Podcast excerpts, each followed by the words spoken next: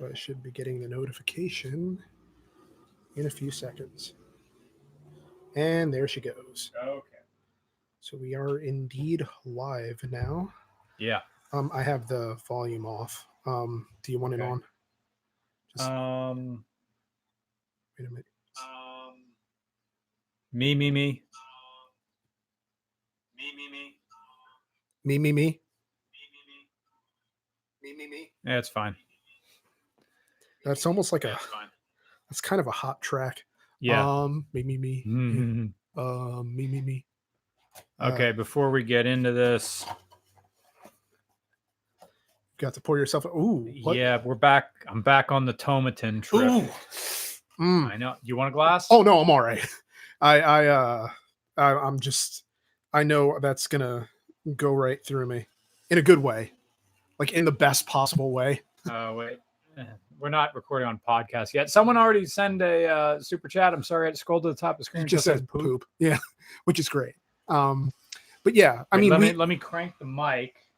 we are going to be talking about stuff before we get to the super chats, but Yeah. rest assured, as with every podcast, we will get to every single one. Yeah. We don't go off the air until we do, Okay. uh, unless there's some technical difficulty snafu. You ready? You ready for a sound take on this? Oh yeah. Ooh.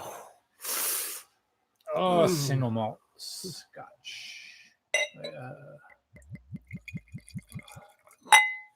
sure, you don't want a little sip, sip, little taste. Oh, sip, sip, taste, sip, little sip. Ah, just as good as I remembered. oh, Like that sweetness to it. oh hell yeah. Because I know like some people prefer their whiskey a bit more leathery, a bit more Yeah. um um bitter. But I'm gonna move your wet shirt. oh yeah, I- please do. Yeah. Uh, Ogmanon, thank you for your donation. Says hot. We didn't even get to um, uh, hitting record on our. Uh, uh, you know what? I gotta turn the volume down on this thing manually. I think because I need my tablet to be able to keep track of the super chats. Is this thing gonna me? Oh yeah, it is.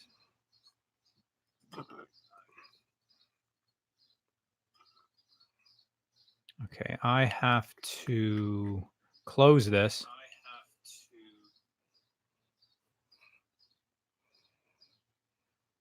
And since I messed this um, Fire tablet up so many different ways, the the volume buttons no longer work.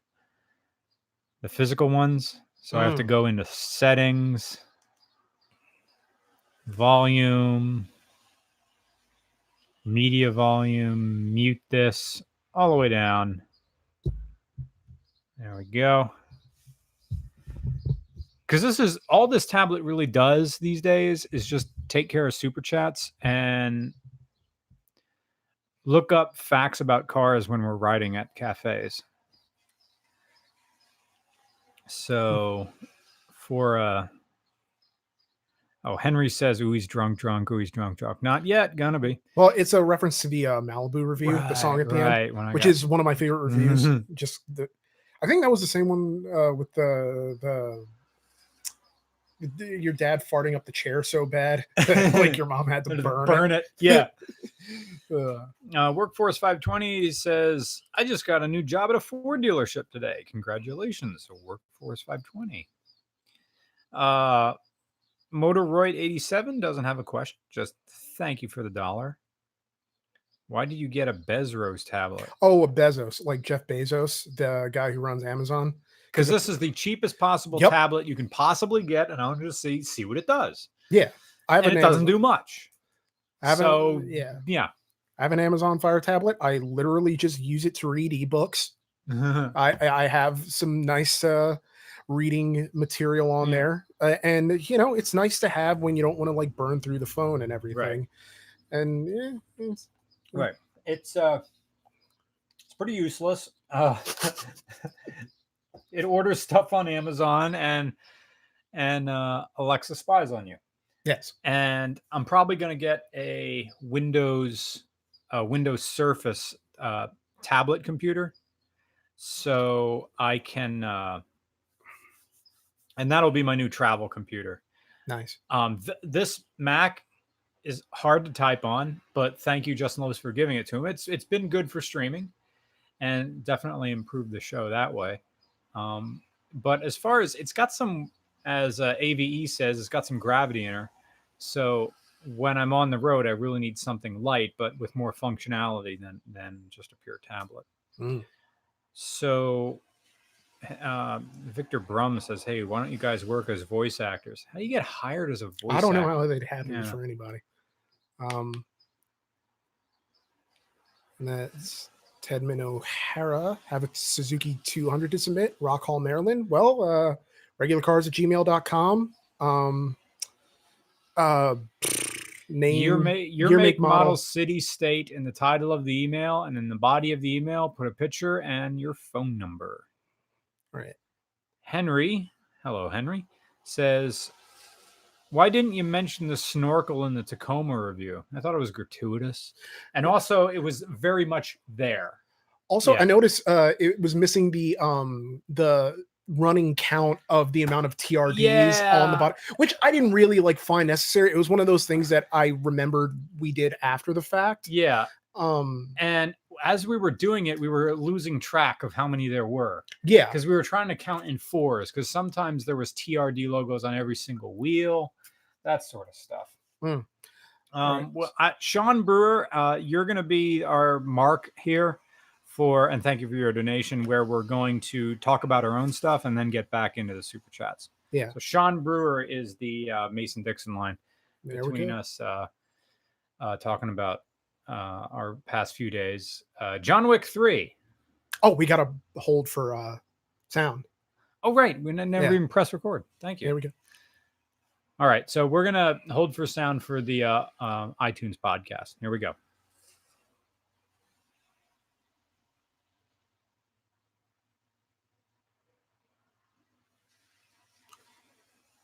Welcome to RCR podcast number 62. 62. Nice. We're seven away from nice. Um, yeah, it, I'm uh, the realm or Nick. I'm Brian. and we are here to talk about a variety of things uh, that have been going on in the past week. Not the least of which is these Pennsylvania weather Storms. tornado Oh, I storms and all an this stuff. light on in here. Yeah, I mean, I had to change into a new shirt because I got completely soaked on my way here, which I, it's just part and parcel of all this. But first and foremost, yesterday we went to see the new John, John Wick, Wick. movie. Movie Yes. John Wick Three, Parabellum Yeah. and it's you know i okay so just saying it up front we didn't see any of the previous well i haven't seen any of the previous john wick movies yeah. I saw the I saw the first two. All right cool um i do they shed I- i'm under the presumption that all the movies take place over the course of like x number of days Yeah. that this is all continuously happening Right. It's it's a very uh 24 style of filmmaking. Yeah, because they mentioned in the film about things that I know happened um happening like a few days ago. And where I'm thinking that because they mentioned like, well, you're the guy who like they killed your dog and Yeah. whatever. And That's the entire first movie. They killed my dog and stole my car. Now I'm going to kill the entire mob. yeah, That's the movie.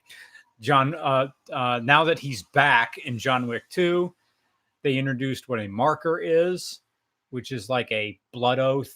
Like yeah, you do something for me, or I do something for you, then you have to do something for me. Those those little medallion things. So now, uh, this one mob guy comes up to John Wick saying, "Hey, I helped you. Now you have to do something for me. Well, what do you need me to do? I need you to kill my sister because the sister has a seat on the high table and I Ah. want it."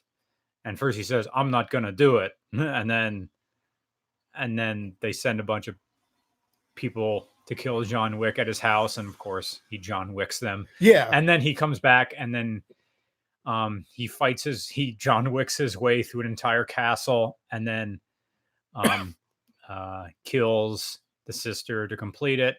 And then the mobster puts out a seven million dollar bounty on John Wick. To That's tie all. up I- loose ends. Yeah, that's all I knew going in was that there was a bounty on his head. yeah. Uh, for some reason, the Penguin from Gotham is here. Uh, in a very like brief throwaway role. Well, not throwaway, but you know, and it's hilarious in the sense that okay, within the first like five minutes, he's John Wicking the shit out of like the one uh, a team member for the uh, 76ers. Like Who's seven foot two in real life or something yeah, like that. the dude is enormous, and he's like messing my man's up with a book. It's like they're Oh, spoiler. oh well, I sorry. mean, The- well, the- the whole thing, the whole thing is like, like, in the in, in the first two, in the first movie they say john wick ca- there's this recurring joke in the first movie that never happens in the movie but people said as they're hyping john wick up it's like i saw i once saw john wick kill three people with a pencil. And then in the, and then some at some point the second movie he does kill someone with a pencil. Yeah, and then in the third movie apropos of nothing he kills a guy with a book. Yeah, and uh, I mean, here's the thing of like, he stabs a guy with a book. You can't i'm not going to tell you how. Yeah, you're you're you, you can't really spoil uh plot points in those movies. You can only spoil moments. Yeah. because I think like in terms of story, it's not that they don't have a story or that it's not compelling. Right. It's that that's not why you're there. right. You're there to see him like do his thing Yeah. because he is uh, a master of murder craft. Yeah. You know, of just the some of the crazy ways that he kills people in his movie are just Mhm. ridiculous and very nonchalant, uh, but like also very uh, uh, innovative in their nonchalance Yeah. um I, I just keep thinking of all the times like they're walking by uh or having like a big fight and there's like a building overlooking them like in Mm-hmm. one of the last fights of the movie and you see like the all the lights on in this office building and Mm. i'm thinking like what if someone stayed there or was stayed after work and Yeah. was like yo dude you would not believe what i'm seeing saying right, now Right. And that's the one thing that takes me out of John Wick movies is that there's a lot of public killings and the, the bystanders just kind of walk away. yeah they just keep walking Yeah. It's- yeah. Yeah. it's weird in that sense. I mean, like there was a uh, a high speed chase, and that was With katanas, first with a horse yeah, and then with motorcycles. Mm. There are no police in this version No. of this noir New York City. yeah, New York City. yeah, and they're just sort of pretending that y- you know you're just supposed to look past the idea that Yeah. this is a place with law enforcement in it Yeah. because then it opens up this whole world of of questions of how this works the same thing with like you're supposed to kind of forget how the human body is supposed to work in the sense that there is no reason that a he should be alive Yeah. uh, for any of this Right. and b that he should be as effective as he is Right. against fresh men yeah. like yeah. it's not even like these are are just dudes who've been through the ringer themselves these are fresh dudes who were like Not in- doing yeah. yeah Who have their their tanks are full. yeah, Yeah. and their john wick bar is full, and John Wick is always in like single digits. yeah. Yeah. he's he's like oh man his hp is at like seven and Yeah, if, if this was Zelda, the beep beep beep beep beep beep would be constantly going. Every now and again, he gets one heart. yeah, Yeah. and then uh, they're always doing or he's always doing like soup completely superficial like repairs to his own body Yeah, that are in no way like they're just load bearing repairs yeah, but yet somehow he doesn't end up uh getting the shit killed out of yeah. him. They, ex- they they explain it in the first movie where this one guy, well, the exposition. There's a lot of exposition in, in the first John Wick, Hmm. um, and he says uh, John Wick is pure will. Mm. and and then they say a few other things. I think they repeat it twice. He is pure fucking will. He will not stop. Yeah. A- And that's kind of the uh, what makes the character interesting to me Yeah. in that because he doesn't really talk.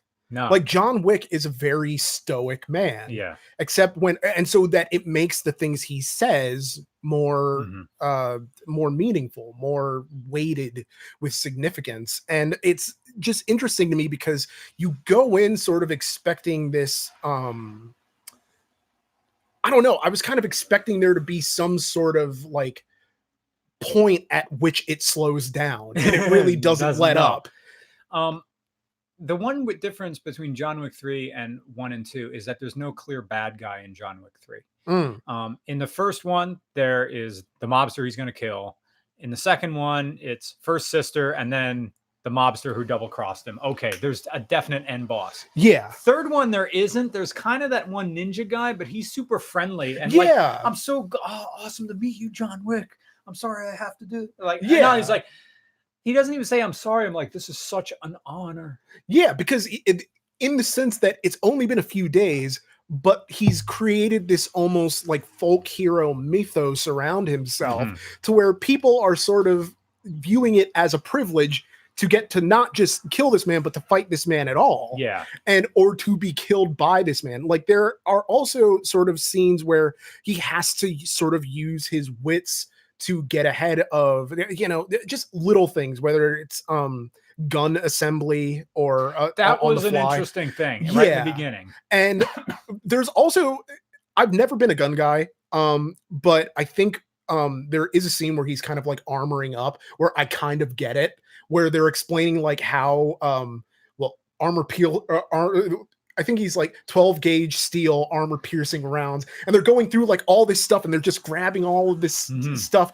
and That was the gun porn moment. It, it Yeah, it's- happens in the second movie as well. it's complete like pornography in the uh in the second amendment armor piercing shotgun shells. I of course, I'm complaining about ballistics accuracy in a movie where a oh, almost spoiled the ending. Um, where in a movie where the man uh, where the protagonist has a bulletproof uh, dinner jacket. yeah Yeah, and the the idea being that everything is run by this shadowy table yeah. or the high table and you know you're supposed they don't really uh, do they go into like what the high table is in any of the other ones No, this is the first. They did explain a little bit more about the high table. It's not even really mentioned in the first one. In the Mm. second, you learn, but you never see it. You never see a meeting. You don't know who's on it. yeah And in the third, now you learn that there's the the adjudicator or like this police or judgment person showing up. Yeah. That's the only person who has anything to do with the high table showing up in any of these movies. Sans the sister um, in the second movie. what I absolutely loved from a visual standpoint was, and this is like very beginning of the movie stuff of when they're keeping tabs on the board of what the bounty on John Wick is up to now, Mhm. is that it's very low tech. Yeah. You've got these very old, like early, like Apple computer. What are- just they like look Apple like word II. processors. There's like Commodore Commodore computers. you yeah, get like adding and black. machines Yeah. and just that shows up in the second movie as well. Actually, yeah. There, there there's that. And it's weird, like no one in this movie, I think, has smartphones. No, not that I could recall. Or, or mm, no, no. Because I was trying to think like if the one um King of the Bowery has one, but I don't think he does. In the second movie, with uh, with him and his pigeons, there was there was more like visual explanation with that. The pigeons have like these little tiny little satchels on them, like tiny little backpacks, and he's putting like SIM cards in them Yeah, or like mini SD cards. because that's what I remember. Because he specifically says he doesn't have a cell phone because and he has pigeons because pigeons can't be traced. Mhm. And I'm thinking I could have sworn he had like something that he had, but now I'm like losing the plot a Yeah. bit. It's weird in that you get you get this movie where you know you have to abide by the rules of the movie's logic Mhm. but it's also internally consistent that i didn't really question anything like until you mentioned that there's no law enforcement i didn't really think about it Mhm. i'm like where were the cops during all of this Did you see any of the scenes from the second movie? no I'm, Oh, I'm really? completely like John Wick nude, uh, Oh, okay. or, or uh, I don't even know if that's the right terminology, but um, You have to watch the ones with uh, Laurence Fishburne in in the second movie Mm. because like he steals the scene I can he's- believe it in that, and. I was really sad that uh, almost. he doesn't die. He doesn't die. He doesn't die. Um, yeah, we're trying to be as um respectful to people as possible about spoilers. Even acknowledging that this is not a very um story or even necessarily character driven movie, Yeah, it's spectacle driven. yeah. which is great and it excels in a way that uh, like that few MCU movies cannot. Yeah, exactly. It's Yeah. giving you the like by the end of it, you're kind of exhausted. Yeah, Endgame is like three hours. Yeah. And it's wall to wall, but it's emotionally exhausting. Like me and my nephew were completely depleted when we left that movie, Mhm. uh, emotionally. Um, but John Wick, it's like you're physically depleted because Mm-hmm. like it's almost like how um you know like a facebook mom will get while watching world of dance where you're just like they're sitting in their and i'm saying this because it's my mom um where the, the the legs are kind of moving because you you kind of are uh, syncing up with whatever's happening on the screen you want to tap your toes and john wick has that kind of thing of like where you're moving with the action almost because Mhm. like in my seat i'm just kind of like you know that type of squirmy Yeah. response which is exactly kind of how it goes but um i had a real blast watching that movie and um i imagine now i'm going to go back and watch the other ones because they sound like again i don't mind getting them spoiled it's a spectacle thing yeah, um but with respect to people who because it's only been out a week and a half you know maybe you don't yeah, maybe you like actually the third did have the most action.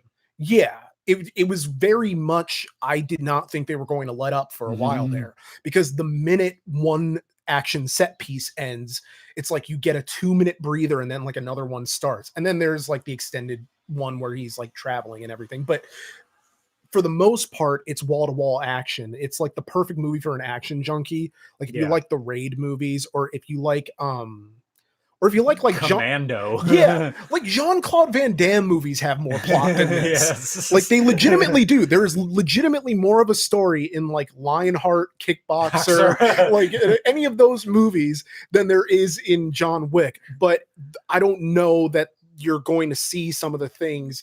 Also, like the um, the tremendous amount of violence performed upon the human dick throughout that movie. Like it's just way more than the second or first. yeah, it's Yeah. just dudes getting like their actual like dicks ruined throughout this movie. More crotch shots than a Hanna Bar- Hanna Barbera cartoon. That's a great line. Um, but yeah, it, all, all, all in all, like big thumbs up for me. Mhm. Uh, it was a good time, and I'm very much invested in them doing another one now. I Mhm. mean, it's I, I don't see how they Reeves don't. wants to work. Yeah, Yeah. that and in a very Tom Cruise kind of way. Well, actually, I don't know how many of his own stunts he did. Um, but uh, so I don't think he's out here trying to kill himself like Tom is. Right. But I don't think Keanu is doing anything other than John has done anything other than John Wick for the past like eight years. yeah, I don't recall him doing anything else. yeah, I'm trying But hard like, to think. he's got the Matrix money. He doesn't have. he doesn't to. have to do anything, and Yeah. apparently, like everyone who meets him, he's like the coolest guy. He's in the motorcycles. We get along. Yeah, Yeah. no, I would love to, you know, he's like that perfect guy you would love to sort of just hang out with and just talk to and have a, a, a beer with or or just talk motorcycles, talk like things that don't even have to do with his movies. You know what I mean? yeah. And it's yeah. I don't want to like. He he films action movies. Like his his most dramatic role was um uh oh uh, um the devil the lord uh, Oh, Dracula? no uh Oh, uh the uh, the devil's, devil's ad- the Ad- advocate advocate yeah uh, with um um um Al Pacino. yeah Yeah. Uh, Yeah. Mhm. Um, so in other news, I got my STD results. But no, I'm kidding. It's but one of those things that okay, every year I go and uh, it's the same time virtually every year where I go and get my uh, oh, did it hit good right Ah, there? just smelling Oh, Mm, smelling. the- it's just great sense. Yeah. smelling Oh, it's delightful. smelling and drinking at the Yeah. same time but it's also that thing of um trying to uh realize that what am i getting worried about like this is a routine part of being alive and being an adult and so i'm sitting there in the uh in the office this was two weeks ago um Okay. but i i mean i got the results today it's all clear so we're good but in the office and i completely forgot to mention this until i went back uh, or until I got the results. And I realized there was a guy there with this tattoo who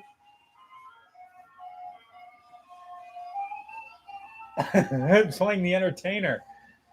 First of all, we just had like three thunderstorms in a row, and the ice cream guy is out.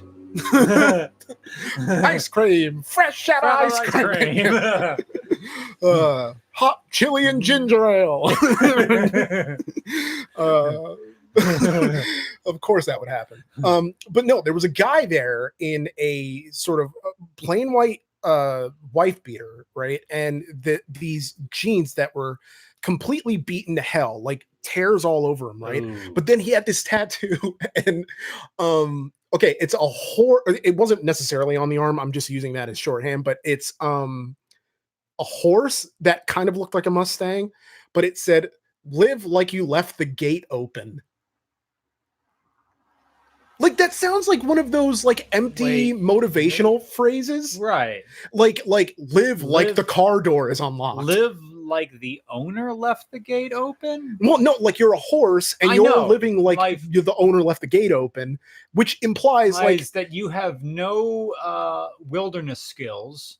You are a domesticated animal, and now you're set free without a plan.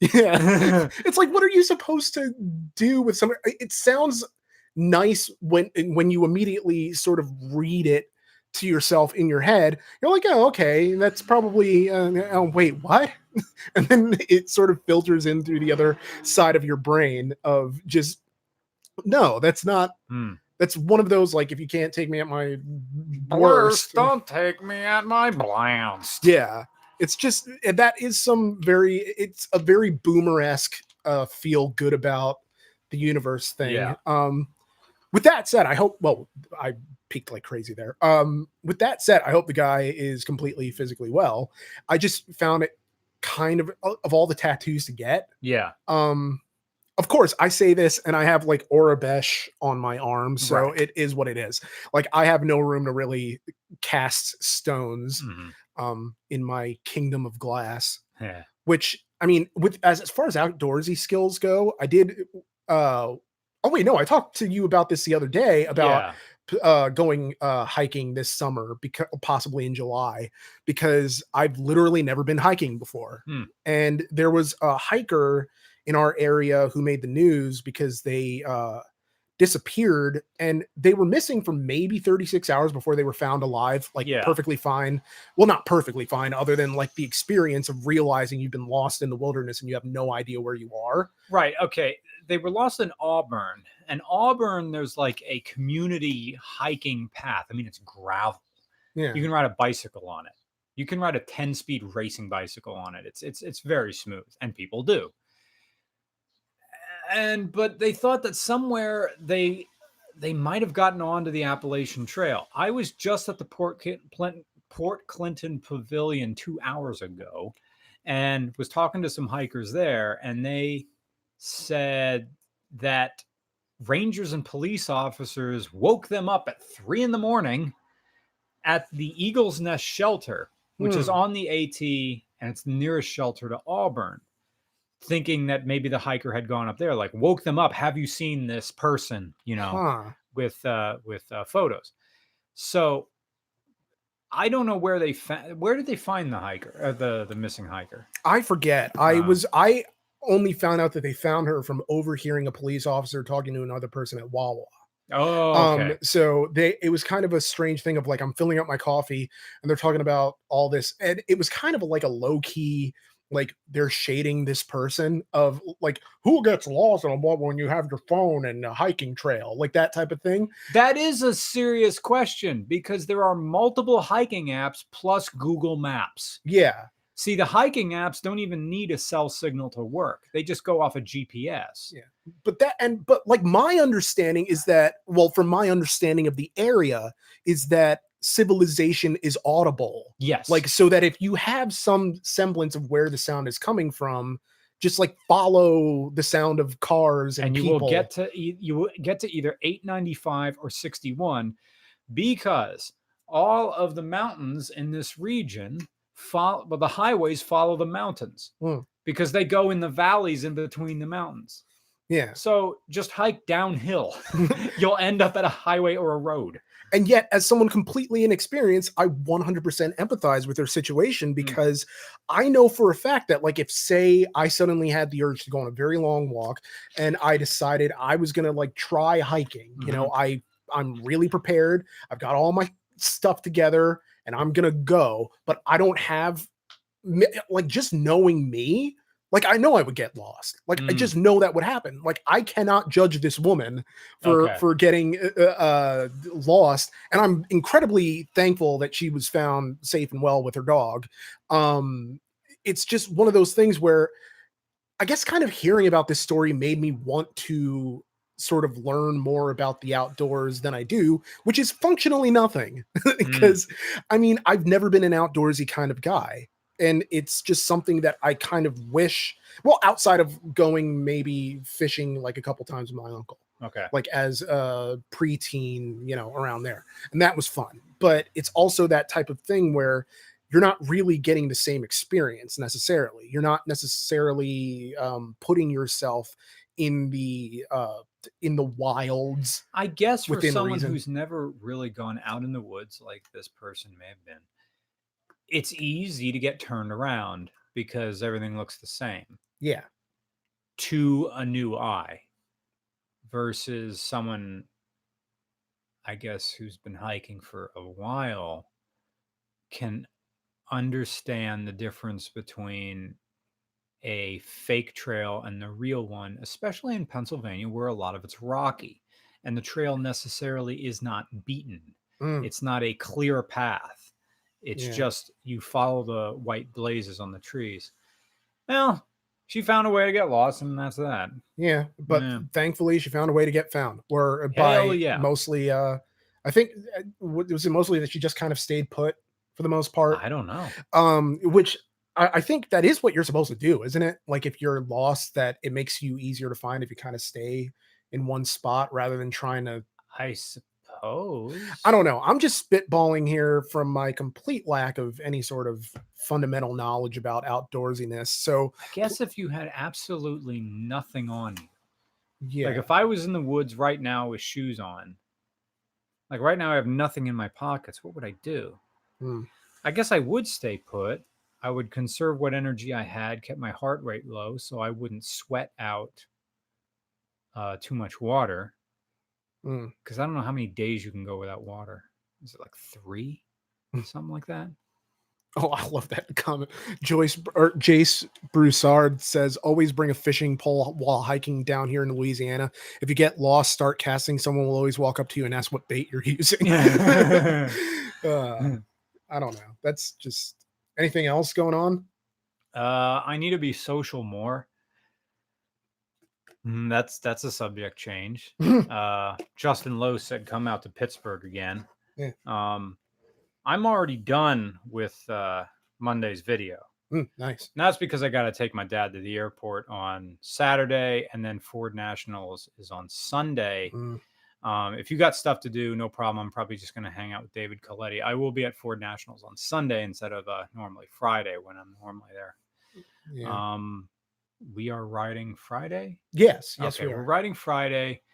I got nothing going on tomorrow. I'm gonna have to fill the day. You're going to the the uh, the passport. Uh, I have to get my passport uh, renewed because it's lost. Lost it in the move, and it's one of those things where I just I've looked high and low, and there is, and I know it's somewhere in uh in amongst like my old things. I just can't find it. Hmm. Um, sometimes I give documents and have my mom just store them in her like cabinet, uh, just so that they're not on my because I know me. Like it's just um I haven't found it at her house either. So I was just like, you know what? I'm gonna report it lost. It's gone. Blah blah blah. I know for a fact I had it when we came back from New Zealand. Like Mhm. for a fact, I put it away for some reason. It's not where I put it away anymore. Mm. And so, anyway, I'm going to the post office, get the passport, uh, apply. You know, hopefully expedite the process so that it's here in time for RCR Toronto mhm. and then um, I'm actually playing tomorrow night uh, an actual paid gig at uh, well, paid is kind of it- the details don't really matter, but I am p- playing a gig at the Apple Dumpling Festival in Reading um, from like 6:30 to 7:30. Now it's kind of a short notice gig and so eh, you know if people are local come on out it's whatever uh it's a great place you know they have the, the type of food that you go the rest of the year trying to avoid eating Ah, and um you know it's very nice.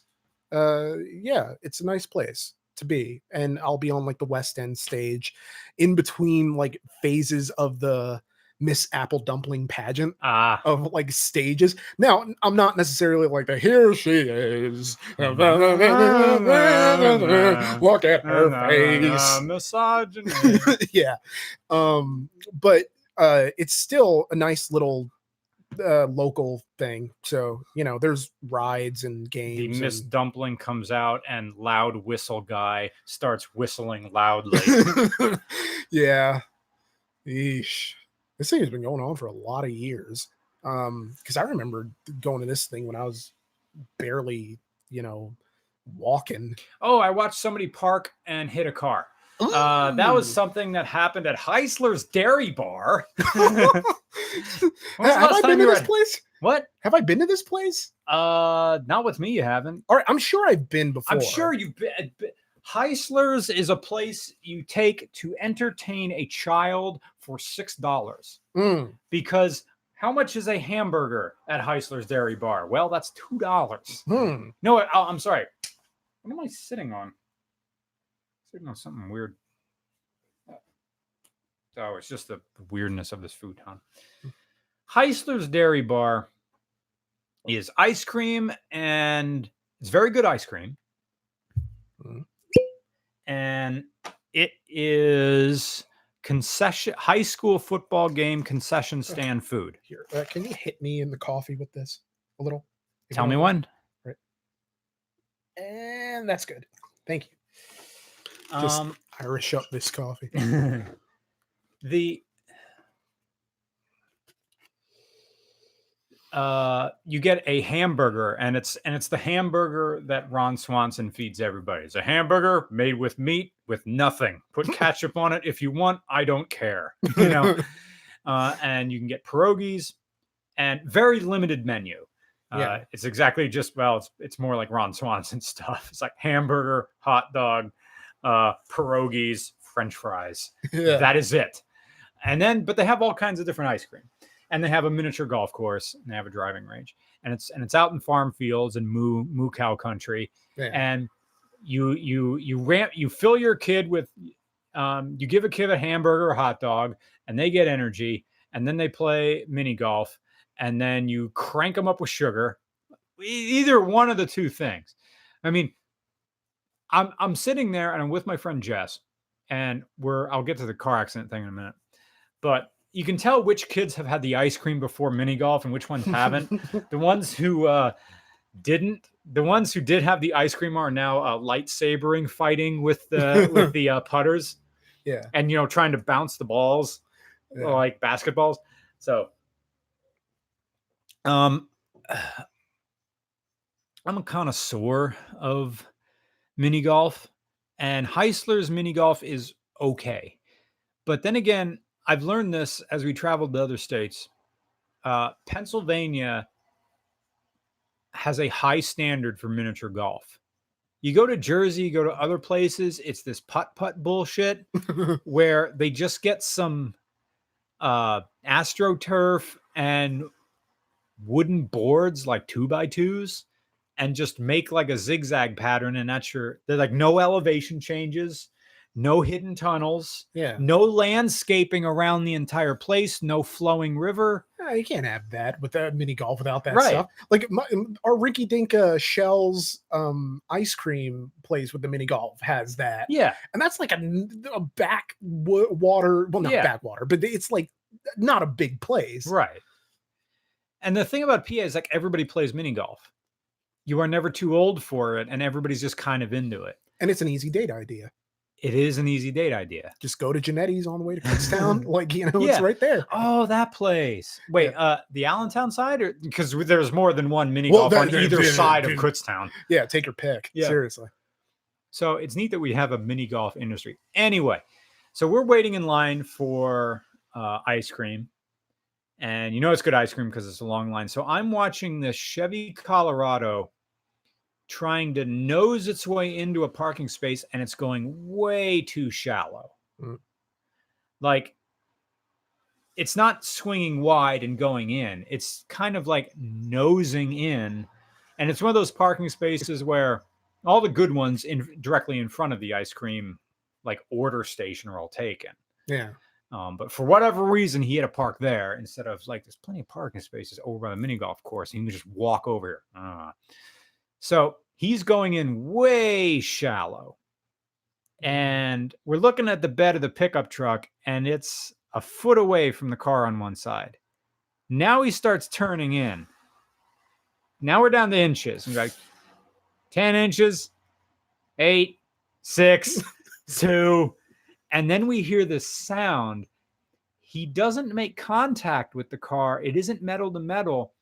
But since his rear tires on his Colorado, I mean, it's a stock Colorado, but they're still outset a little bit. And the wheel arch of a bed of a Colorado, there's plenty of room.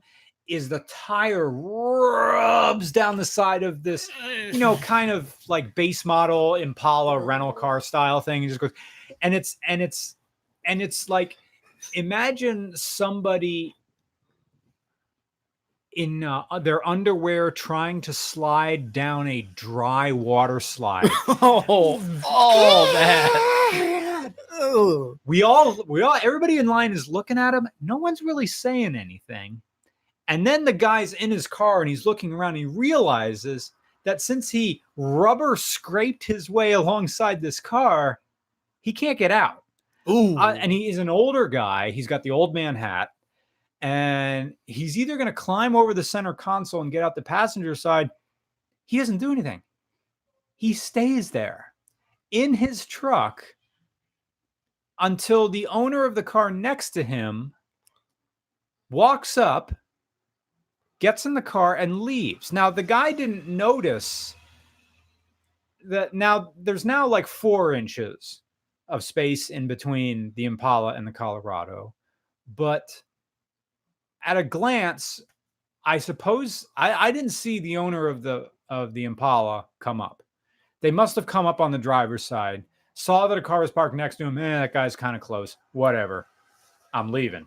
Pulls straight back, leaves. When that happens, guy in the Colorado picks uh, uh, gets out. So and the line was moving really slow Mm. for the ice cream. So we watched this whole thing. So the guy sits in his truck for like 15 minutes.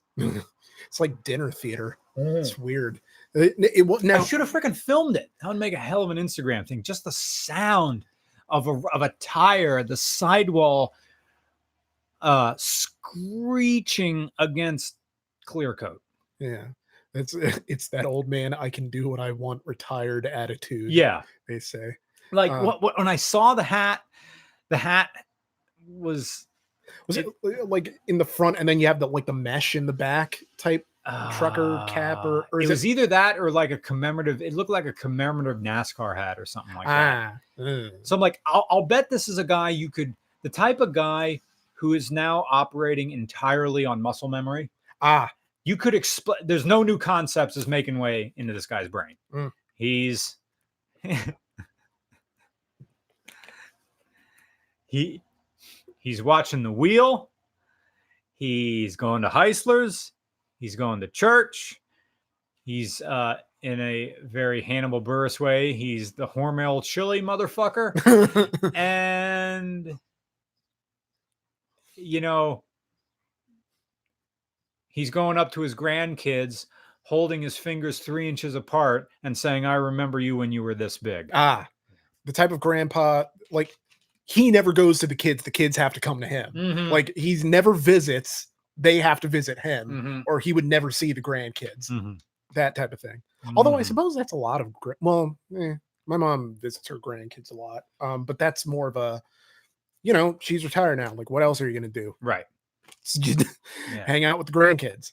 what earth am i going to do tomorrow Uh, I mean, hey, you can come to the apple dumpling. Well, I mean, that's if it doesn't get like rained out by some crazy storm. yeah i Um, left my phone over there by the computer yeah. it's, it's going to be thunderstorms on and off i guess i could hike again tomorrow Yeah. i could go to palmerton Mm. and just i could i could get up tomorrow i could drive to palmerton i could hike and do the section from palmerton to bake oven and back is that like 14 miles or something like that Mm, I could do that. And then when i get back say, hey, to any hikers, I'm going to Palmerton. I have a car there. If you need a ride to something, something, because that's what I live for now is to give rides to hikers because I want a temporary friendship that lasts for a little bit in a very Fight Club way. I'm trying to think like is there like an OK Cupid for like friends? Because I realize now that I forget how to make them. Yeah. Because it used to be that's the one thing all of you in in school right now do not take the um forced proximity for granted. no. Of like, okay, we're together. This is going to be the easiest opportunity to make friends ever outside of like if you become someone who goes to like open mics at a bar yeah. and just start randomly talking to people. Right. For Well- the socially awkward among you in high school, take the invite to the party, you dick. like, go to the party even if you don't know anybody. Friendships in high school grow like mold in a cheap apartment. Mm. Ooh. That lingers Mm. because as someone who lives in one. Yeah. but no, no, no, no. But it, Dude. it- I, I go through about a bottle of bleach every six months in this apartment. well, hey, that's what you got to do. Like you, it's- you got to just- bleach the tub. You have to you have to wipe down surfaces because I mean this house was built in like Mm-hmm. 1890 or something like that. There's mold in this apartment. No two ways about it. I have a dehumidifier in there. I run it every day in that bathroom Mm-hmm. because it doesn't vent properly. Because for people watching on YouTube, this was once an attic. Yeah. Anyway, Man, this is really nice for just an attic, though. like I can imagine, you know, just the idea that the only thing that used to be up here was stuff, stuff. Yeah, and it had this much space, yeah. relatively Like the speaking. archway that goes into my kitchen.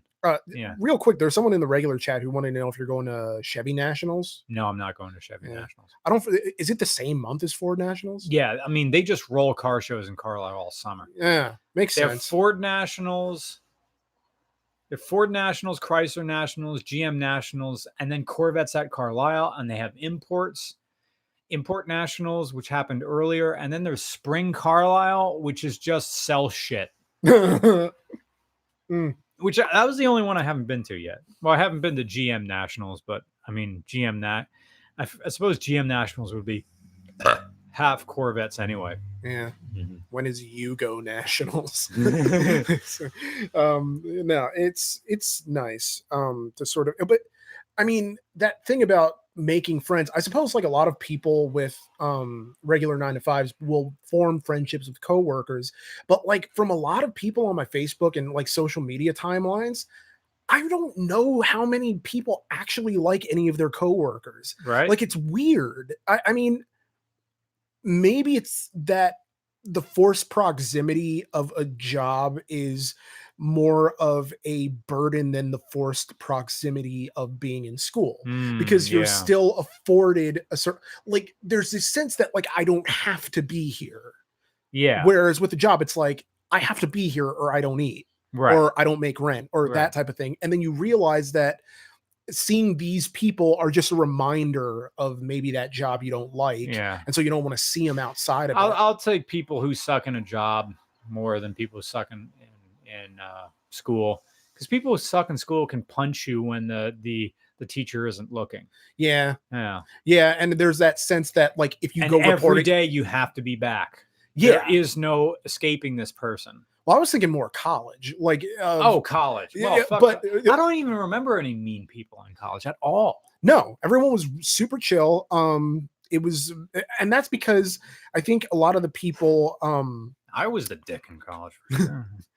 I, I think like from at least in my experience in Penn State, like college was too big for cliques to form. Mm, Like there are too many people there for like nobody knew who anybody else's name was. Like if there was a popular kid in college, like I didn't know their name because you get like 42,000 new people like every year or some stupid number like that. Maybe it's like 4200. I don't know how many there are, but it's this big college drinking town yeah. and everybody's going to the gingerbread man to have to knock them back every like What's the Tuesday. gingerbread man? It's it's a bar, Okay. and uh, they just stopped calling it gingerbread man and just started calling it G man, and then um then that just got shortened to G and because I, I don't know, I guess we're in such a rush to go drinking, we just uh, can't really say where we're going. I can't put syllables in between my mouth and natty I Oh, what do they pour? What what's like the the you were doing you were drinking woodchuck cider when we were up there. Yeah, something yeah, that was the thing that I always got up there because I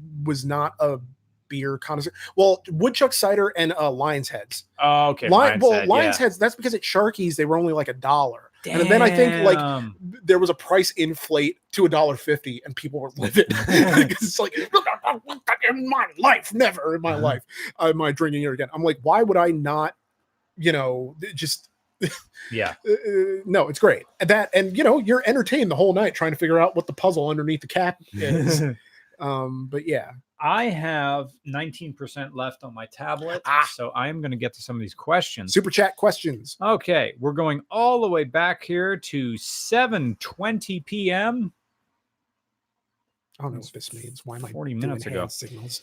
Angry Clown 1990 question for the Roman. Can we get an RCR story about the 1908 New York to Paris automobile race? Wait, who's the name of the person who asked? Angry Clown 1990. Because I think there's someone before that. Uh, Sean Brewer was the one dollar. Oh, there's a whole bunch. Oh wait, no, no, no. We answered the ones before. Sean Brewer was the cutoff, I think. Yeah. And then um have a Suzuki 200. We got that one. Why didn't you mention the snorkel in the Tacoma video? Yeah, and then it was Sean redundant. Brewer. And then yeah. um, uh and then uh, okay, so um and what was the subject about the uh could the we get an Paris- RCR story about the 1908 New York to Paris automobile race? um there is a, a an interesting uh well there's a lot of work that goes into an rcr story in terms of like vetting in the sense that i get a lot of submissions of people who have a good idea and some of the times i actually use them because they inform me about stories that i maybe didn't know about uh, or aspects of a story like hey if you do this don't forget to talk about this Right. like that type of thing stuff that i might have overlooked had i not gotten that message um as far as like that type of sort like i'll definitely look into it n- now um Mhm. because i'm always open like the door is literally never closed on suggestions for rcr stories.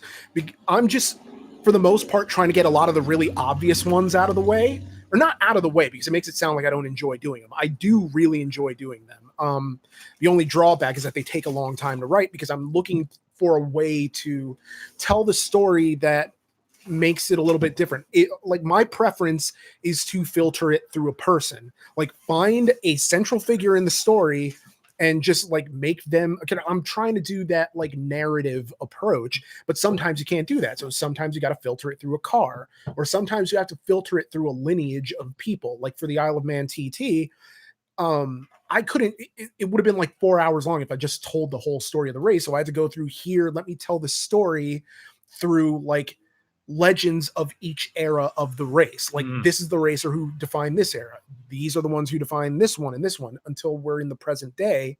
And uh, that still ended up being like close to two hours or some crazy number. Yeah. And it's for the next one, which I plan to have out by the end of June. It took me a while to find a person to sort Yeah. of get it started.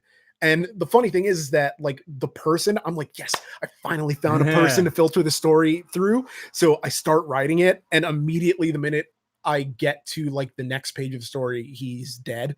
So, Oh. like the person that I was going to use to carry it through for about like at least the first two chapters is dead like midway into the first chapter. Mhm. So now it's but at least I got that foot in the door so that this person can kind of hold, uh, hand off the baton to the next person Mhm. and then to the next um concept so that then uh, it, it kind of extrapolates from there to where it's not so much more about cars or uh, about a person it becomes about the cars and about the concepts and then all of it sort of it, it's not necessarily necessary from a narrative standpoint it's necessary from an organizational standpoint Mhm. because i need that foot in the door for like a person to Mhm. get the story started and then from there it could be about the concept it's just right. I need a window in there somewhere. So yeah.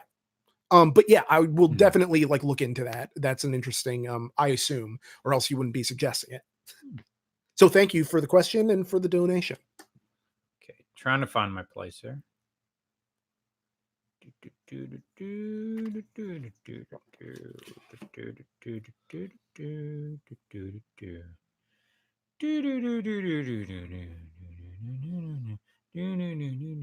Sean O'Neill.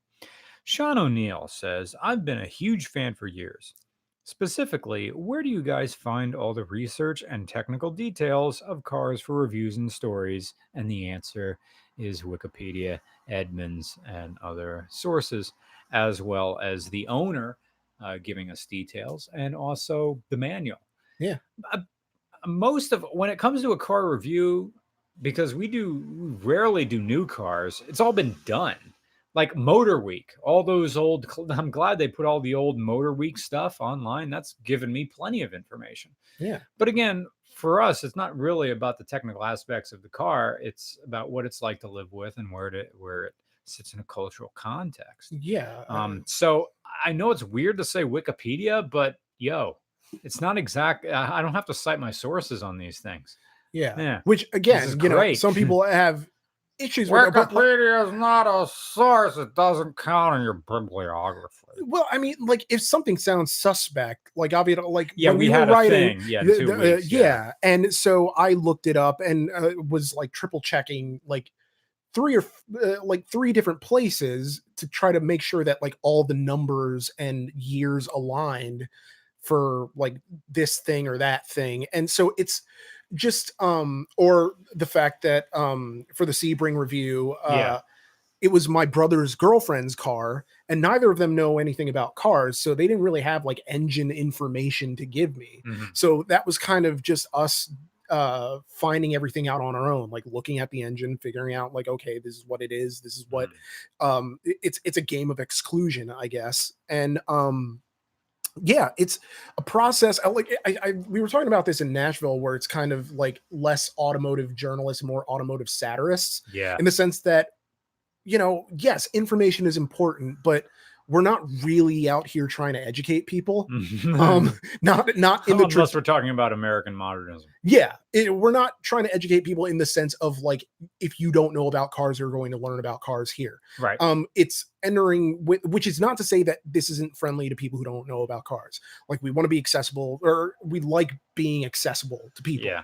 but within a certain frame of reference you can only be so accessible if you don't have a certain framework of knowledge already Yeah. and which is not to say that like either of us are necessarily uh, um super experts of anything because we like admitted on the art fight podcast like we're not necessarily like geniuses or Right. anything when it comes to Like to when I was doing color correcting earlier today on uh, a future RCR review, I was listening to a taped lecture, well, a videoed lecture lecture of someone talking about Renoir. Yeah. And uh, and of course Grand Illusion came up and they were talking about the feet washing scene that I f- totally forgot about.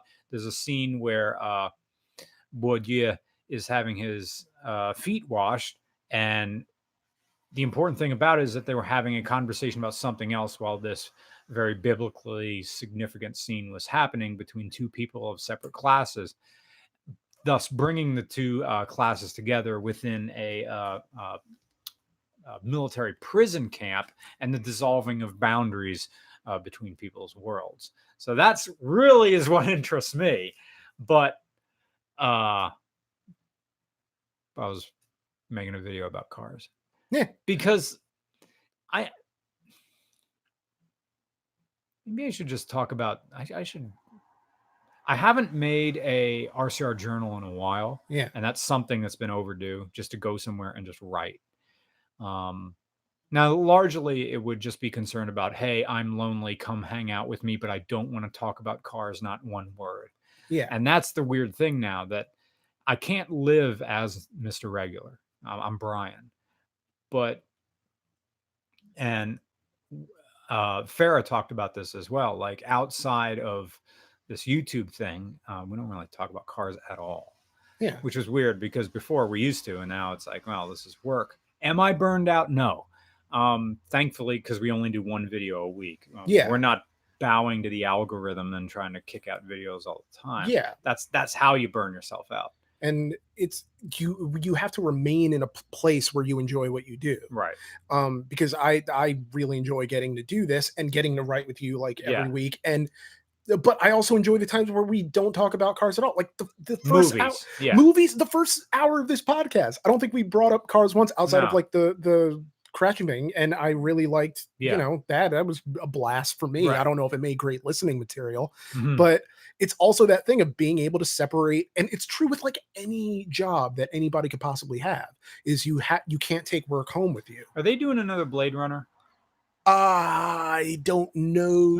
Um, Oh. I'm guessing not. Uh, I haven't read anything about it. What I do know is that the director of 2049, Denis Villeneuve, I, I just always have to say it like Yeah. that. Um, but it's he's doing uh the new Dune, um, or the remake, okay. and he's got like a, a, an all star. fuck this up. He's got an all star lineup on that thing of names that I can't remember right now. But just trust me, that thing is going to be insane. And um, I want it to be really confusing. I want it to be pretentious as hell. yeah, I know I'm quoting the critic again. Well, yeah, Uh, but, but- that's that's all of Villeneuve's uh, filmography outside of um, not Passengers. What was the one with Hugh Jackman and uh, it was Um. his? uh, Someone in the comments will get me on that. It's about uh, like Jackman's kid goes missing. Um, Prisoners, I want to say it's called. Um, it- that was a really good movie, and it for followed a very uh, yeah Prisoners. There you go it Right. followed a very traditionally uh, traditional narrative structure whereas like the rest of villeneuve's movies like arrival uh, blade runner 2049 um they're all more quiet they're all more um accused of being uh um of being pretentious and up their own ass and i'm like well no because this is a master craftsman he's Yeah. crafted like he's crafting these stories in a way that are now granted both of these films are like adaptations and now dune is going to be an adaptation uh, depending on if you consider Right. the sequel to blade runner to be an adaptation it's just a spin-off of like something that came before it's Mm. fine uh but like arrival was an adaptation of a short story but like villeneuve's technique took it to a point where I mean, that short story I would think would be unfilmable if you Mm. if you described it to me.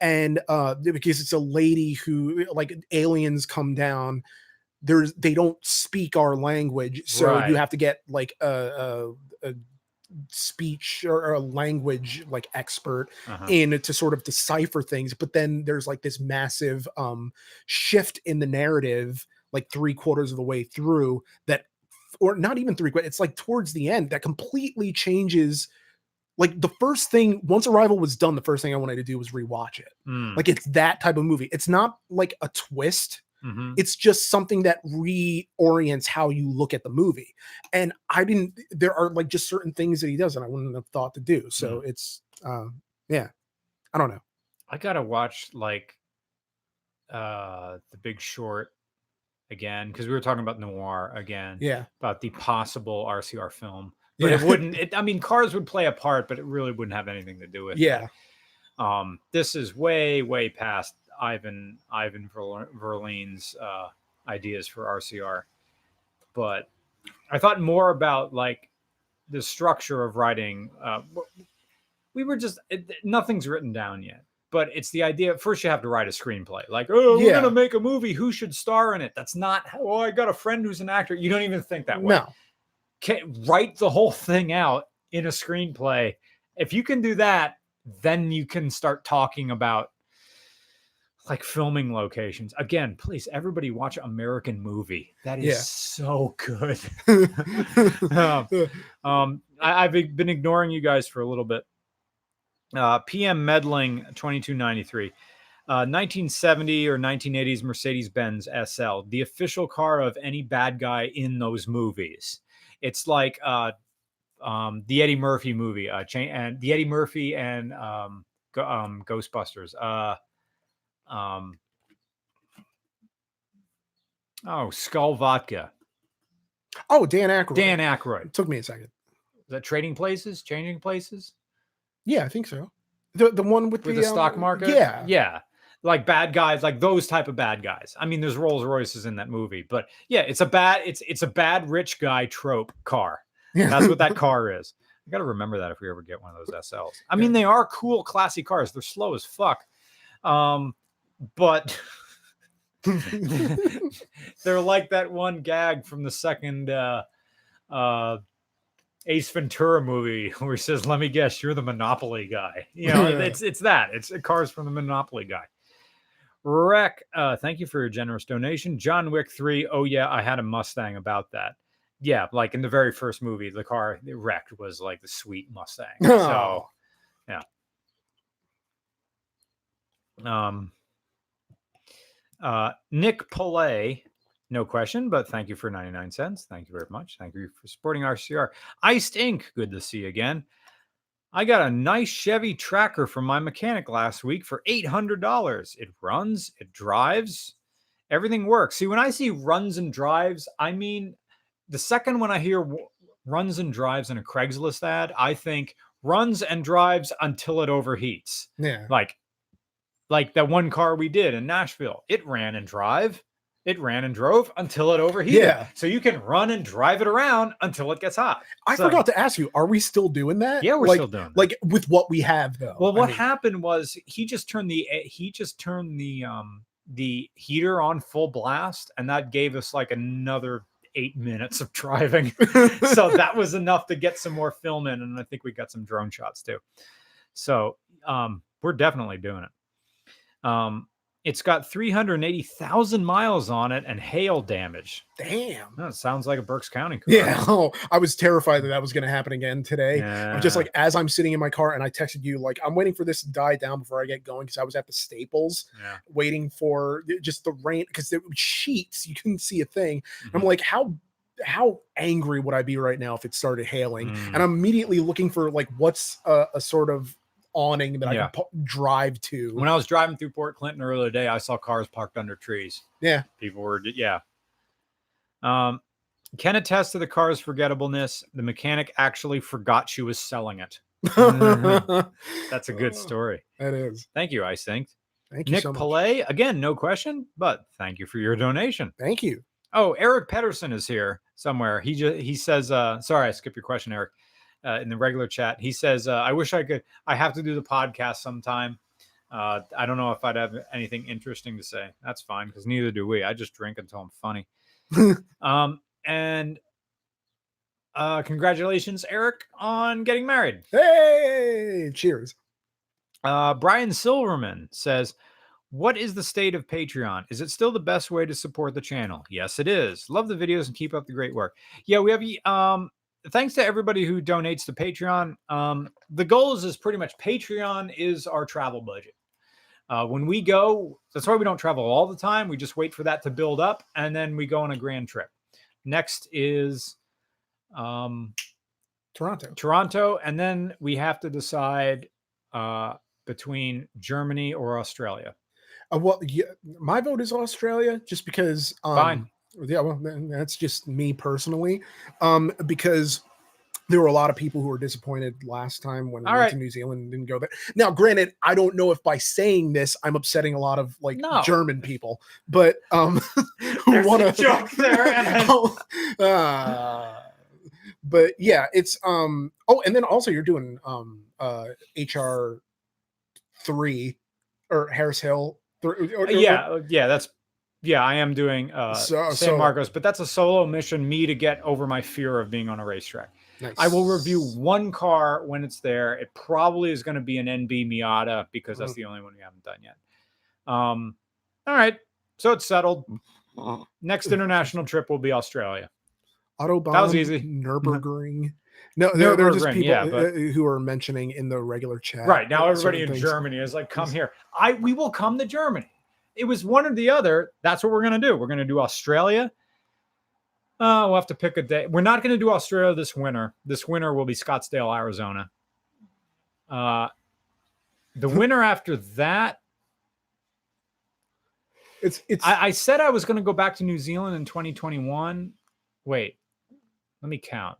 This winter will be 2020, yeah. and then if we do the winter after that, That's That's Mm. 2021. So I would be skipping New Zealand for a third time. Well, See, if I go back to New Zealand on my own, the whole plan is that I like Andrew, like, well, I will give Andrew Lamb money and he will buy a motorcycle for me. And so my trip, it would be around New Zealand with just a motorcycle.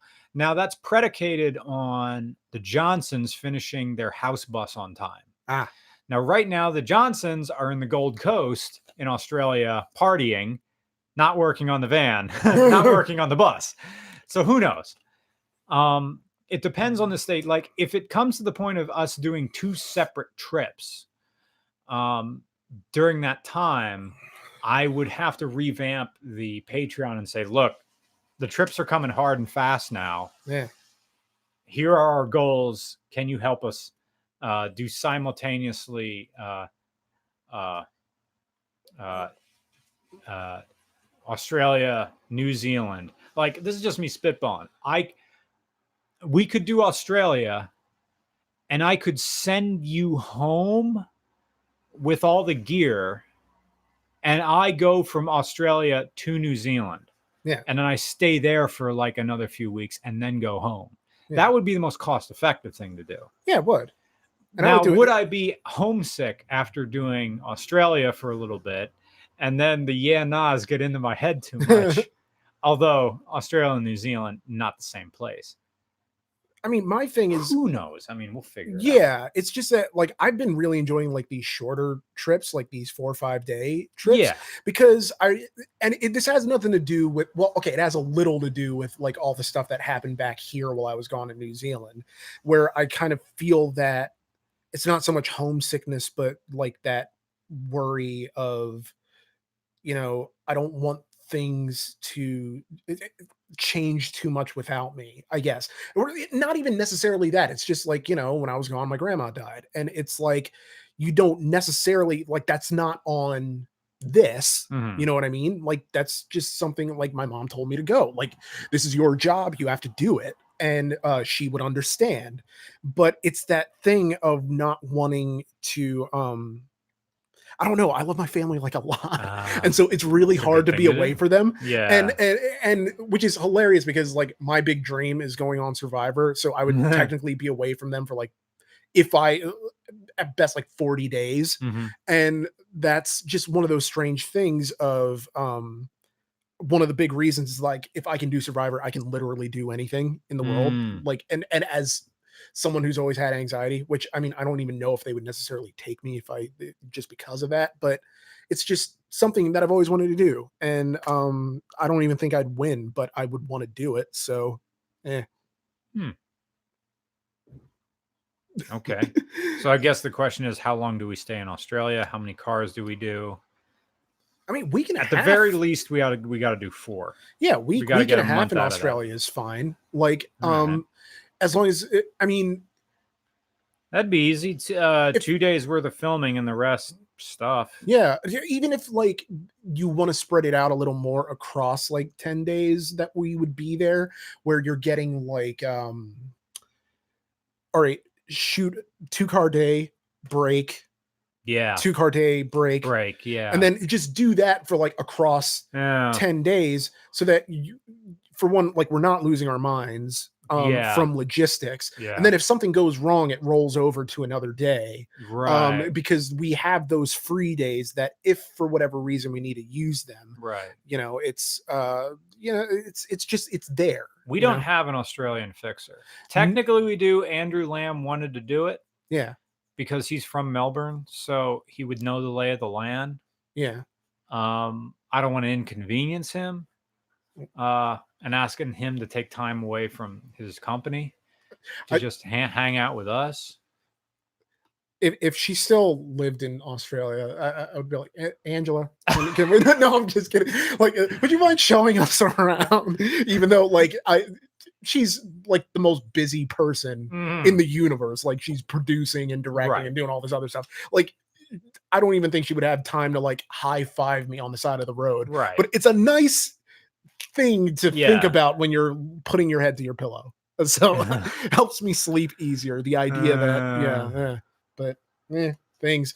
I, I just think the only thing uh, with the trips coming hot, hot and heavy. All I think you need to do is just promote the Patreon more than we do. right. So if we just put out like a Patreon video of like, hey, it's just us, here's our here's trip, favorite here's where we're going. If you want to You know- help out, great. If not, we still love you. yeah, and one of the goals, and like I said, like if you want one of the goals to be like something where um nicer uh podcasting equipment, like just something like I know we Which- got this new mixer, which is pretty good. that's great. And but I mean like just something along the lines of um well, I don't know how I'm not a tech savvy person, but something Our that mics just are fine. The booms are fine. I hate this. Well, me sitting on this po- uh, futon isn't that great, but I'm at limited space in this apartment, so um, yeah, we'll figure it out. Yeah, it's, it's things to figure out.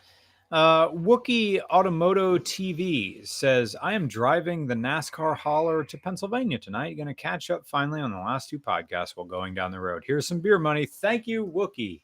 I think this is the new guy from before who's can't remember your original name. I think you changed it. Anyway. Um, a guy corrected me says John Wick does have smartphones. In the first and second, John John tries to watch videos on his of his wife on a smartphone. Uh, Forgot that. Rachel Varga, no questions, but thank you for one euro. Matthew Churchard says, "What regular car would John Wick deliver his greased haired justice? His greased haired justice from best? He looks like a Volvo 240 guy to me. Uh, please, girl, my girlfriend Hannah loves you guys probably more than she loves me, but it's okay. But it's okay. Er, emoji and laughing with tears emoji. Um, a regular car, like everything, everything John j- does is to the extreme. There is no regular in his life. no. I suppose. Let's see. He doesn't really. The funny thing is, I had this moment in the movie where of like it's just Crown Vic taxi cabs he gets into, and the one taxi cab he does get into is a fucking checker. really? No, you you gotta hit me over the blunt end that this is a neo noir film, Really? right? really? Checker cab. All right. And how many people are employed in the murder industry in New York that he just keeps handing these special coins to people? Yeah. Oh, Yeah. it's a pleasure, Mr. Wick. Yes, Uh, oh, does it- Mr. Wick, Oh, Pleasure Mr. to Wick. see you again, Mr. Wick. Mr. Wick. Uh, John Wick three. He gets greeted and walks through doors. yeah. he, he just goes into McDonald's because he needs like a Mr. drink or Wick. something. So, Mr. Wick, he's just like, here, you promised me passage in this McDonald's bathroom. Yeah. Uh, th- thank you thank you manager churchard. Uh a regular car that he just beats everything out of. Well technically the checker cab that shows up in uh what's more regular than a taxi cab that shows up in john wick 3 would be a regular car. He doesn't steal no it's a movie. He doesn't steal any cars throughout What? any of the movies he doesn't steal any vehicles apart from the motorcycle. well that was uh, ridden by a bad guy Yeah. Well, that's everything he does is like justified Yeah, and the, the horse uh, presumably steal to somebody. horse, But I mean, it's not like uh, I don't know. It it not a car. that is that is true. Um, let's see. I stink says also glad to see y'all survive Mother Nature's fortnight long beaches. What Yeah. does that word mean? B double E J. Oh, like blowjobs. Oh, okay. I'm sleeping in my tornado shelter here in Dallas, Fort Worth. It's been crazy here. Wow, your tornado shelter has Wi-Fi, or at least you're getting a, a signal and you have unlimited data. Very nice. Thank you. Well, stay safe. I think. You know, stay safe. What does that mean? Well, in, in the event that like we get a tornado warning, that we get to some place that's safe. Although, When you say stay, say safe, stay safe, stay safe to someone else. I always want to be that dick and and say to my aunt, "How?" or as opposed to what? It's like Yeah, you know, it's I which- get what you mean. I am thinking about you. I care about you. That is a that is a correct thing to say. I care about you. I care about you too. yeah, I will preserve my livelihood for your sake so we can continue talking about people who died. yeah. Oh, ooh, that's a good line. Yeah. Uh, uh, the the the thing about it is that if a tornado comes, like I don't have anywhere to go. Like I'm boned anyway. So mm-hmm. Valhalla. Um, yeah, I don't have a basement. I don't have uh you know, I'm sure that if I went online and they mentioned like how to survive a tornado for people who don't have basements yeah. or shelters, like I would find something nice. But Buy on a ditch. Yeah, Mm. Uh, like uh, don't hide under your car though. That's bad Mhm. times. Fred E doesn't have a question, but thank you for the dollar. Oh, Tony Richardson is in the chat. This was an old one for you. Get me a push-up pop. I don't know what they were talking about. They were talking about ice cream. Oh yeah, Tony. Next time you're here, we're going to Heisler's. Push up pops are fantastic. I haven't had one in 20 Mhm. years, and now I want one. Tedman O'Hara says, "Ever have the Port Clinton Inn burger? I have never been to the Port Clinton Hotel. We drive past it all, All the, the time. time. Supposedly the burgers are good. Yeah. I don't know how late it's open. The, t- I'm kind of drunk right now. I kind of want one. the thing that I kind of want, always wanted, but they're never open, is that little diner uh, when you're leaving Port Clinton, and they're always like promoting like apple cinnamon French toast. Oh and yeah, they're always you know they're like our diner. They close for lunch. yeah like all they do is breakfast. It's Yeah. like breakfast and lunch, and then they close at like two or three. yeah they close at like 2 p.m. and uh, you know it's it's good. It's better than the Mannheim. Mm. Mm. Uh, but it's uh well, it's I, I suppose it's like former getting breakfast at the at the uh, West Reading Diner. yeah like that type of thing. Um, trucker breakfast type thing. Trucker breakfast type thing, shit on a shingle, Yeah, eggs over easy, every Cream Tom Waits beef. song. yeah. I, I can never get down with cream chip beef. Oh, I love it. That's I, I mean maybe it's a, a, a, a provincial thing of Mhm. based on where you were raised, like Yeah. a more city based. Oh, I love it on toast. Mm. So bad for you. Dodger of Zion, thank you for your donation. What you said about old men at the gym is true of women too. So many naked boomer women who talk and talk and talk and never get dressed. Oh, it's true. Really? Man.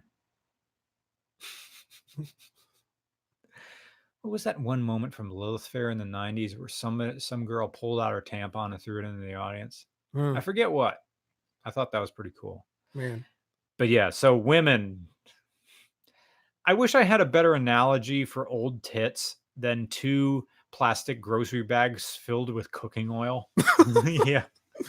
I mean, Family Guy had it pretty down pat with the like fried eggs on a like hanging from a doornail, like type thing. Although you know, it's the same type of thing that you can apply to like old balls Yeah. Yeah. of just usually it's you know shriveled grapes inside. I had a conversation with like sock. two different people at the gym who know me for doing regular car reviews, and they were men in their 50s.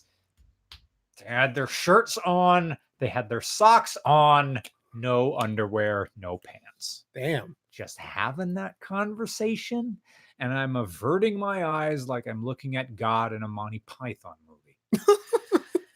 Bob, SEK 20, forget what the, that currency is. Here, have some Swedish money. Why? Because Volvo. I have a fan who gave me a because Volvo uh, keyring over here, and I, I I have it and I can't really give it away unless I give it away to someone who has a Volvo. I guess I could give it to. Um, Wait a Oh, minute, I have the same keychain too. did he give one to both of us?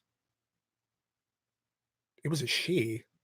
Oh, it was. Was that from UK? No, I think this No. was the Southern Stab. No, this is a. Ra- wait, no, I'm thinking of someone else. Never mind. All right. Uh, th- that that one was uh best Volvo. Okay. Um, Huh. Interesting. Anyway, uh, thank you so much for Swedish money, Bob. Uh, Wyatt B, thank you for your generous donation. thank you. My two friends and I have this funny idea of getting a four door Chrysler C body and driving it around Detroit, no more than two per car. Uh, what? Just as an exercise in American excess and hilarity, the car can fit up to eight. Oh, Chrysler C bodies. I don't even know what C bodies are. They can fit eight people. I guess like the new Pacifica things. Let's see. Uh, Chrysler C body. Someone in let's who let's see who figures it out first. Yeah. Nick or the chat? What a Chrysler C body is. Chrysler C body. Well, I forgot to turn on internet. There we go. Internet, eh? Mod Mod, A. eh? Or- Boris T.S. Karl. v- uh, Hey again. Thank you for good to see you again. Uh, please grant us today our daily brown people like. there are times I want to graffiti bath bathrooms that just write write the word brown in very clear and bold serif font. so the Chrysler C, the C platform was the basis for rear-wheel drive full-size cars from 1965 to 78. Okay, yeah, the challenge challengers, Yeah, Nice. nice. Um, do do do do do do do do do.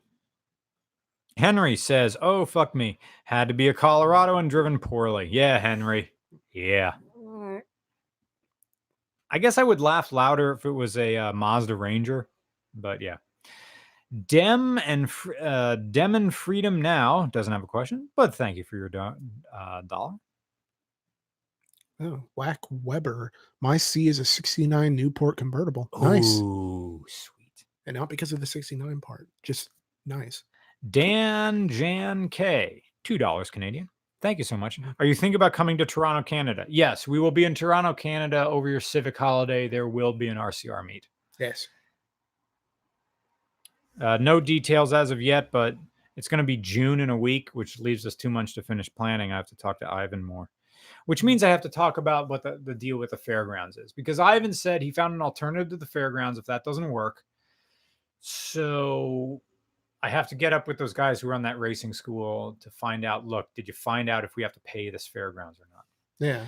Uh, Brooks Young, uh, would would y'all review more animals? I had this plan of, re- of reviewing Justin Kramer's corgi dog, and just had and the review would just be called Small Dog.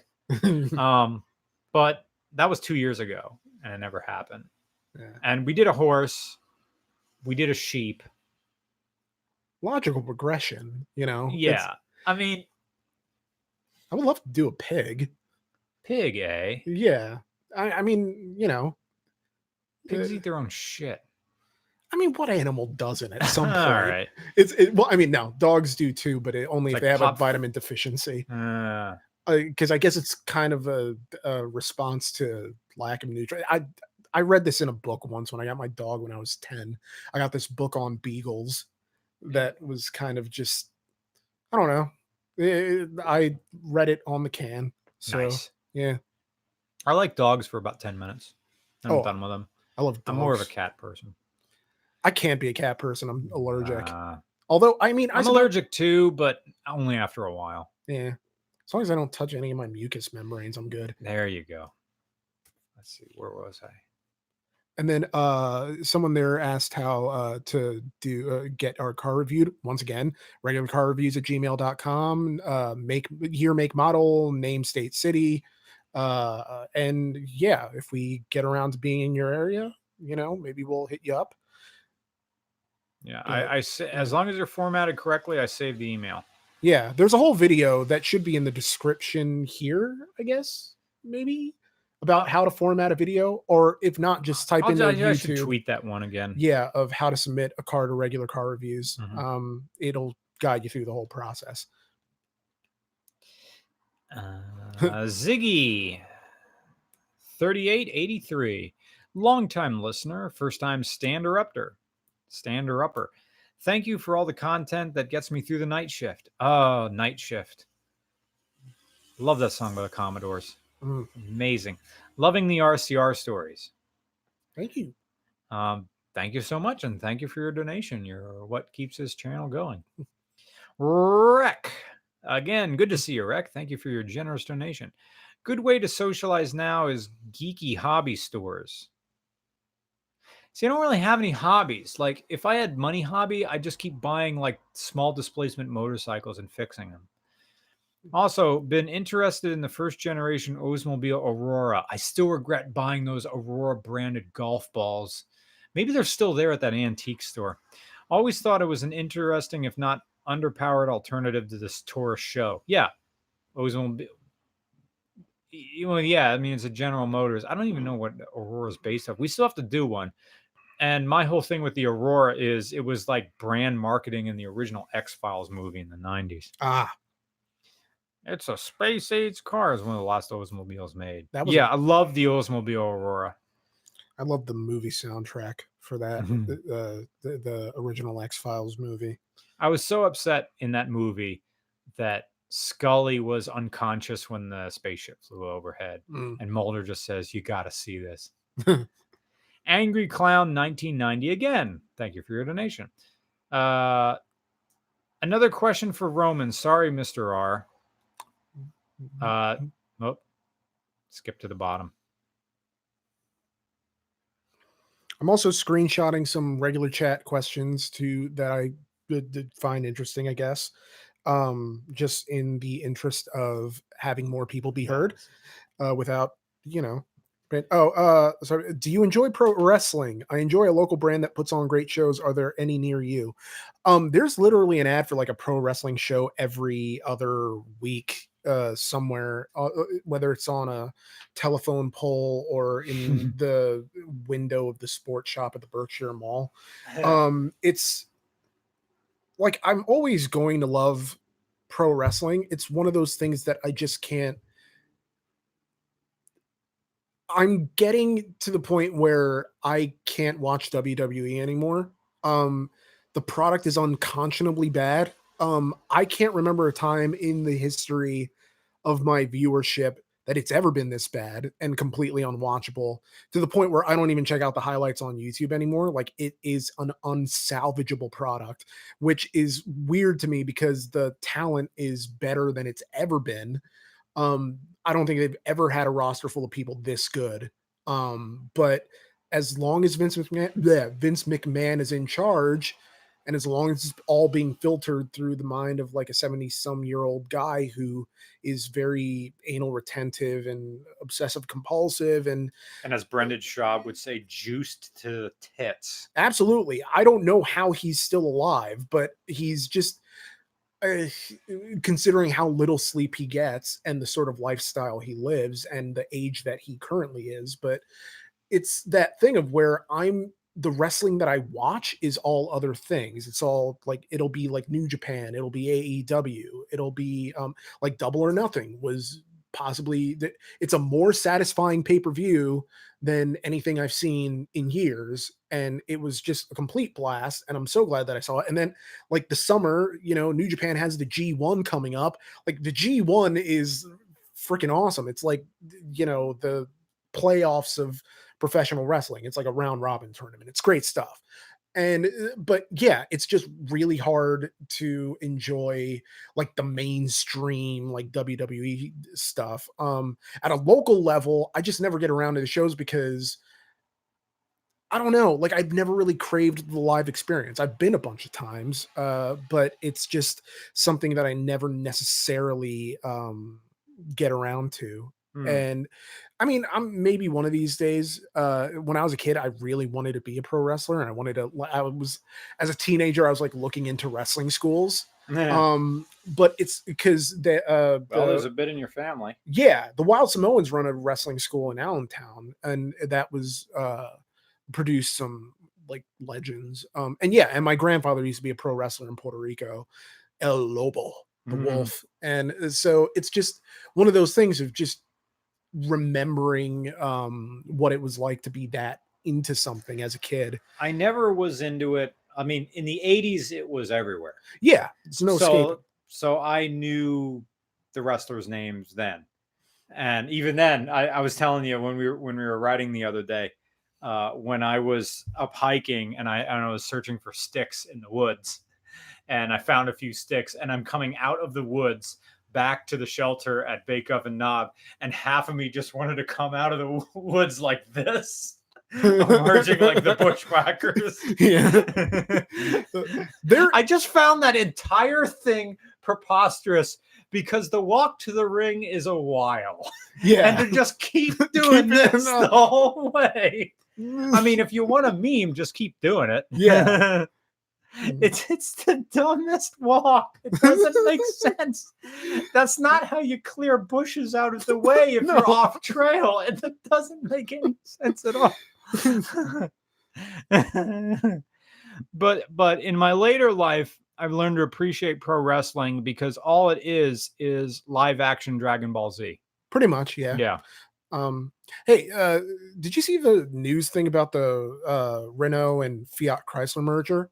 Because they mentioned it in the um, regular No. chat, and somehow this completely dro- went past my radar. And I'm th- and the top like news article is FCA Renault mer- mega merger is born of desperation. That's Uh, every FCA Yeah, mega merger. merger. Like, is that not what it's been for nigh on 20 years now? Or, or 10?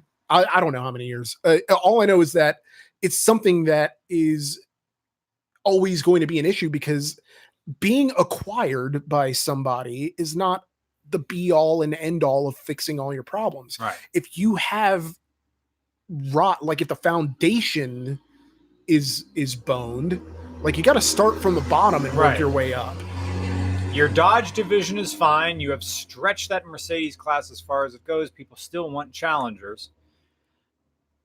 And supposedly the, the, the Pacifica now is okay. yeah We have not done a lot of modern Chrysler products at all. no, No. because it's there's no It's not an enthusiast car.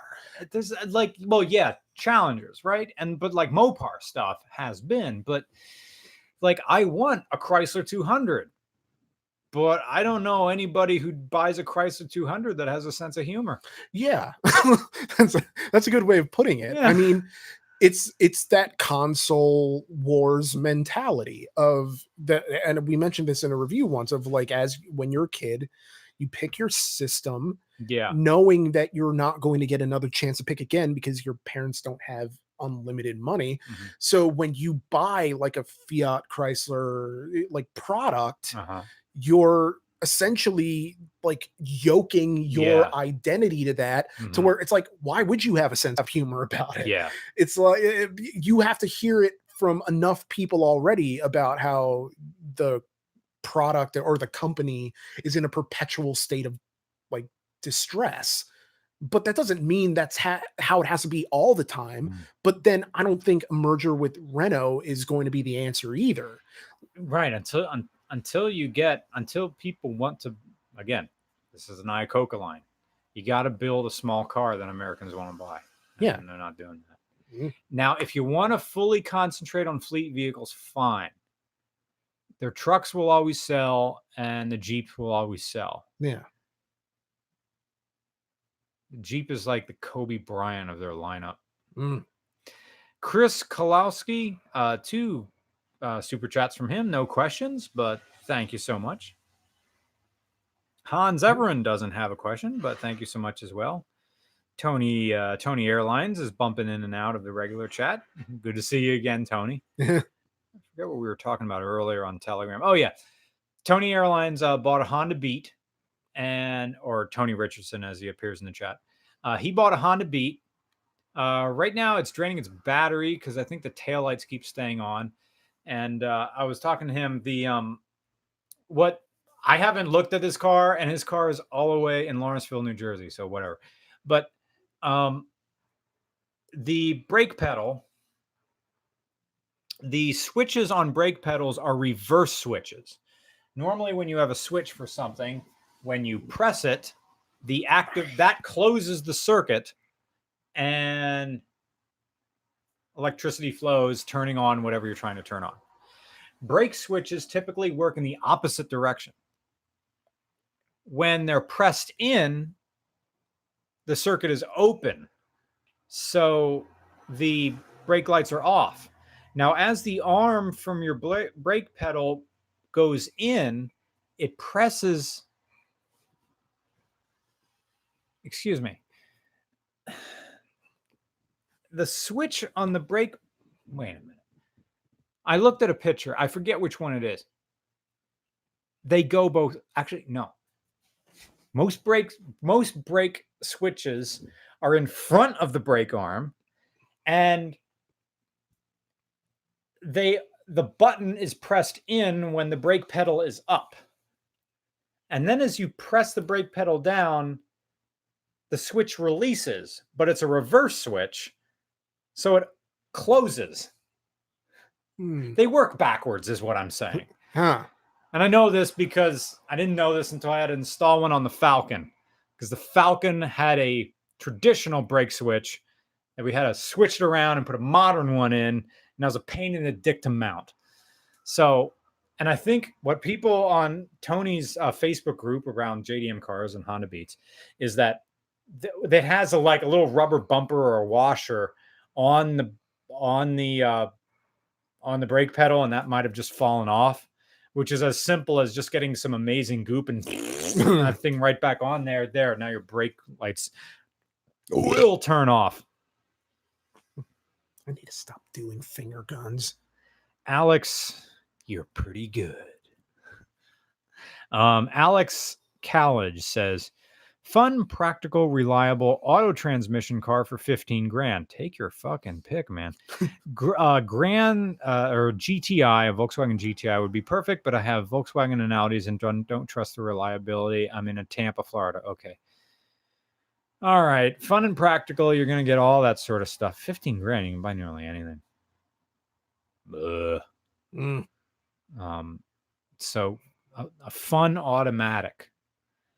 Well, for RCR, I said the most fun automatic I've ever driven is this what's in Volkswagens right now. So everything else is mostly CVTs, including Su- Subaru's out, Toyota's out. Um, gosh, fun and reliable, practical. Gosh. I mean, See, fun automatics or the old big torque converters like the ones in my Falcon, like an AOD or a 4R7W or, or 4L60 or 4L80. But now you're talking about trucks and stuff you have to build. And when you build a car, it'll never be as reliable as just a factory uh, thing you just crap out. Uh, mm, fun, reliable. An automatic TJ Jeep, maybe, but Tampa traffic, which means you're going to have to have a big air conditioning condenser in there. Um, dude, you know, you're not going to get fun. You know, for 15 grand, fun and reliable isn't hap- isn't happening because fun means there has to have a sense of weirdness about it. You don't need all-wheel drive because that's Florida. yeah, no. Um, you can do burnouts, I guess, and be like the rest of the Florida douchebags. Uh, someone says Mazda 3. Uh, Yeah, well, okay. The automatics in them may be automated manuals because it's FOMOCO, Ford Motor Company. An automatic one of a Mazda 3. I don't recommend an automatic Mazda 3 Mm. in any in any case. Um, fun. An old Toyota Tercel with an auto in it. You'll have fun driving that. Yeah. Air conditioning optional. But if re- reliable is also in the Venn diagram, it's like You're asking a lot. could You're asking cheap, a lot, Alex. fast, Um, reliable, but you can only pick two. you know, it's that type of thing. See, if you're commuting in that, the air conditioner is the stability of that air conditioner is priority one. The Mercury Marauder, Taurus SHO, uh, 1.9 TD, Taurus SHO, that's something. Yeah, Charger RT. Can you get one for 15 grand? I don't know. That's the thing. I'm telling you, a Camry, man. Suck it up. Get a Camry for $9,000 and buy a Miata with the rest. that's my answer. Thank you, Alex. Yeah. Um, Brian Silverman. Hey, Brian. Uh, can I donate to the Harold Slavinsky Memorial Fund? Yeah, you can, but it's going to get looped into my travel budget because Harold Slavinsky will never come back. Yeah. I That's mean, it's, that's- it's just too, uh, just too small. He's too niche of a character Right. for people to really understand. Yeah. And it's it's not the same as like Stan the Man, who will also never return because Right. he's best u- used just that one time. Right. and it, it- that's a thing of when there's a character you have to be careful with it because Right. they can easily become the whole thing Right. And the last thing you want is like if a character gets over that that's suddenly the only thing people want to see or if they think that's the, i don't know Yeah. it's it's nice to pepper them in there somewhere Right. Cameron Autobrennan, Aubrennan, Cameron Aubrennan. Thank you for your donation. oh Hello. cameron auburnon uh, Yes. I, i'm facebook friends Oh, Hmm. wonderful. Hello, will either of you be visiting the National Corvette Museum on its 25th anniversary in late August? Uh, we have no plans. I'll be down there for a story about the anniversary on for the Corvette Corvette Forum. Would be cool to meet you guys. Late August. Uh, we don't have our August. The Corvette National Corvette Museum, I think, is in the middle of nowhere. Is The it? Bowling Green Huh. It's in Kentucky or somewhere. I remember passing by it in the Yugo when uh, Justin Lose and I were doing the Lemons rally. Hmm. Um, I don't want to drive all that way. I No. want to fly all that way, but I, um, our Corvettes are good. They've been around. Oh, it's the 25th anniversary of the museum. Threw me Yeah. for a second there. Uh, I don't know. Anything's possible. I suppose. Send us an email. That's the best way to remind me. Miles E, thank you for two dollars. Any book recommendations for someone who likes Charles Bukowski and Hunter S. Thompson? Oh, um, there's another guy. Um, Oh, David. Boys on the Bus. Uh, it's the book is called Boys on the Bus. Um, and it's about uh, uh, the National Press Corps uh, for uh, the president, and I forget the name of the author, but it's called Boys on the Bus. Jamie, pull that shit up. Yep. Boys on. Thank you for your donation. We'll get back to that, uh, Miles. Uh, uh, next, looking into it. Eric Muller, thank you for your donation. Longtime fan. I have a 2012 Kawasaki Concours motorcycle. Uh, I live in Vermont. Would you be interested in reviewing it sometime? Uh, send me an email, year, make, model, city, state, and in the body of the email, put your phone number and a picture of the motorcycle. I, I have not been to Vermont. I've been there once because I went to Killington once. Um, it's a motorcycle I'm interested in doing. Don't know if I drive all the way to Vermont, but anything's possible. Once again, regularcars at gmail.com. Your make, model, city, state, uh, in the title of the email and in the body, put the phone number, put your phone number and a picture of the car and anything else you want to write. And Boys on the Bus is by Timothy Crouse. Yes, It Timothy Crouse. Seminal nonfiction book detailing life on the road for reporters covering the 1972 United States presidential campaign. Mhm. Nice. Will, thank you for your donation. Just finished my last book of high school, A Room of One's Own by Virginia. Whoa.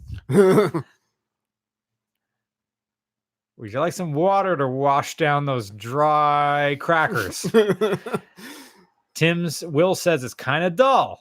What were your favorite and least favorite books of the 12th grade?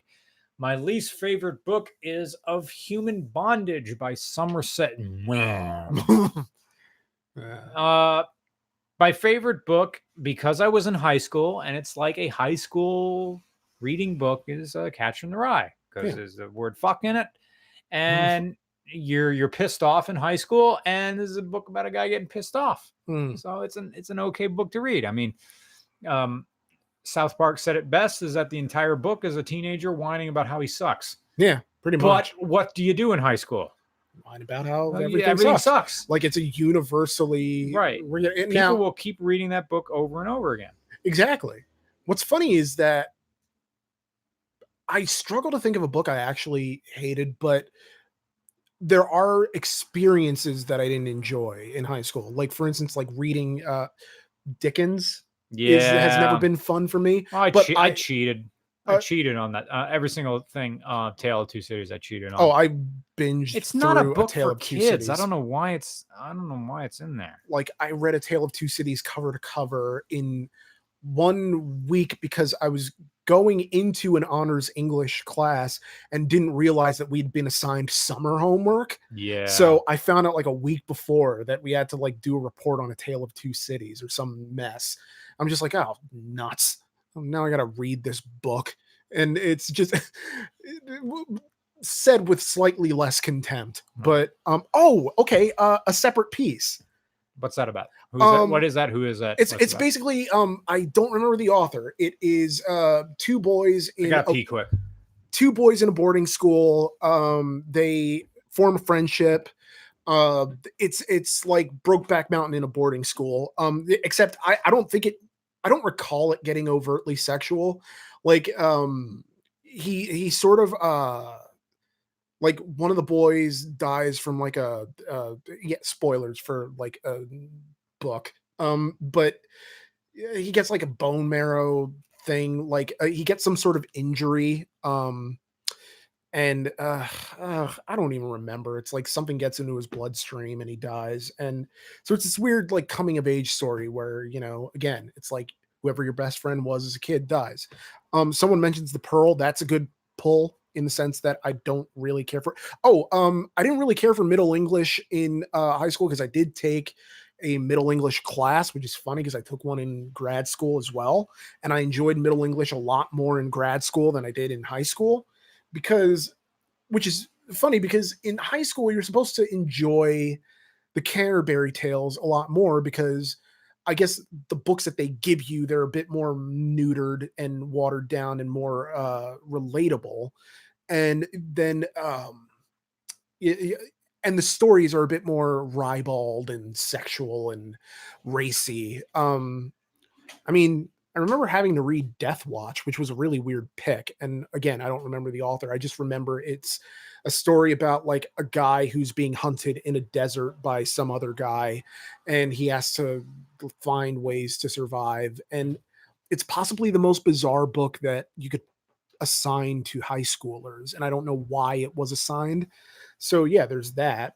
Um, oh the westing game but that was more of a fifth grade uh book assignment Th- that was kind of a murder mystery of along the veins of like a game of clue and uh, yeah it's just you know i what i remember more about high school are like the short stories you know like a good man is hard to find or um or uh an, an occurrence at owl creek bridge you know like that that when you're not used to encountering twist endings in a literary sense. You know, you're used to seeing them in your um movies, I suppose.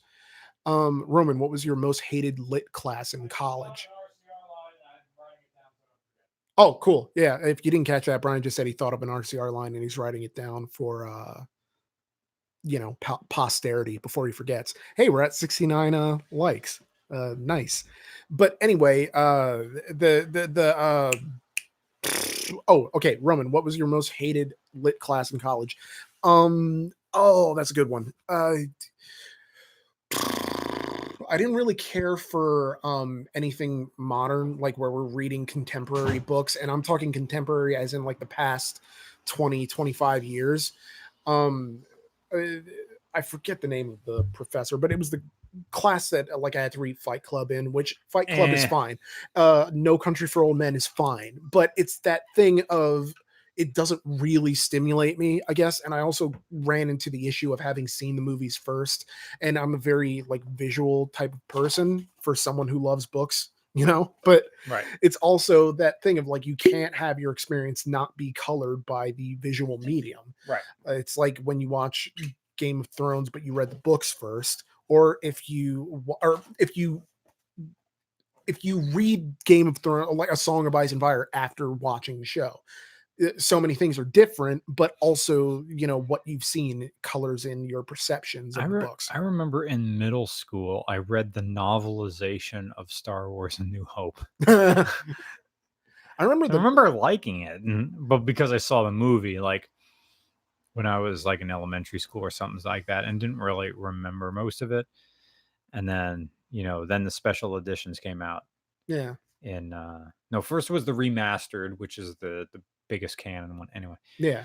It's it's funny in that like the novelizations had a lot of things that were different from the films themselves in that like in the novelization of Return of the Jedi they get more specific about how Vader ended up in the suit, mhm, uh, how he could feel like the lava crawling up his back and then um uh, and then they kind of allude to like Luke's uncle Owen actually being Obi-Wan Kenobi's brother huh? and until you know the prequels came out there was really nothing to refute that in the Yeah. canon so it's you know it's eh, mhm, it's one of those things where like reading the novelization of a film actually gives you more information Yeah, in a different sort of way i mean the novelization of anything is going to try to give you more Mm-hmm. information but eh.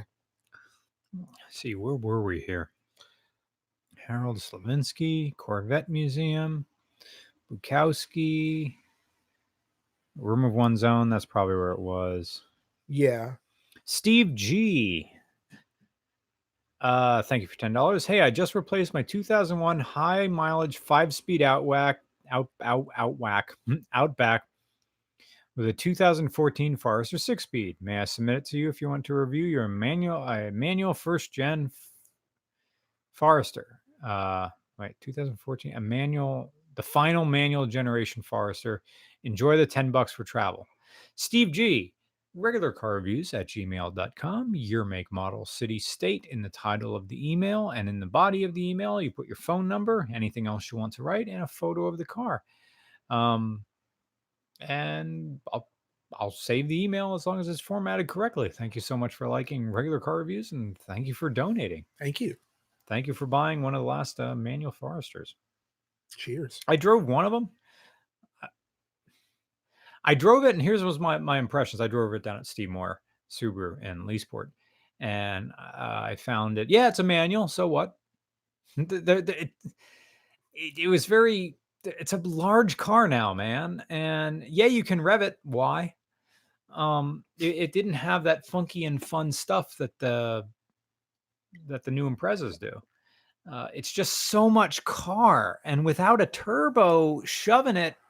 Uh, I mean, respect for for for for having a three pedal car. David Irwin, thank you for your donation. I just wanted to thank you for turning me on to vaporwave, synthwave, and showwave.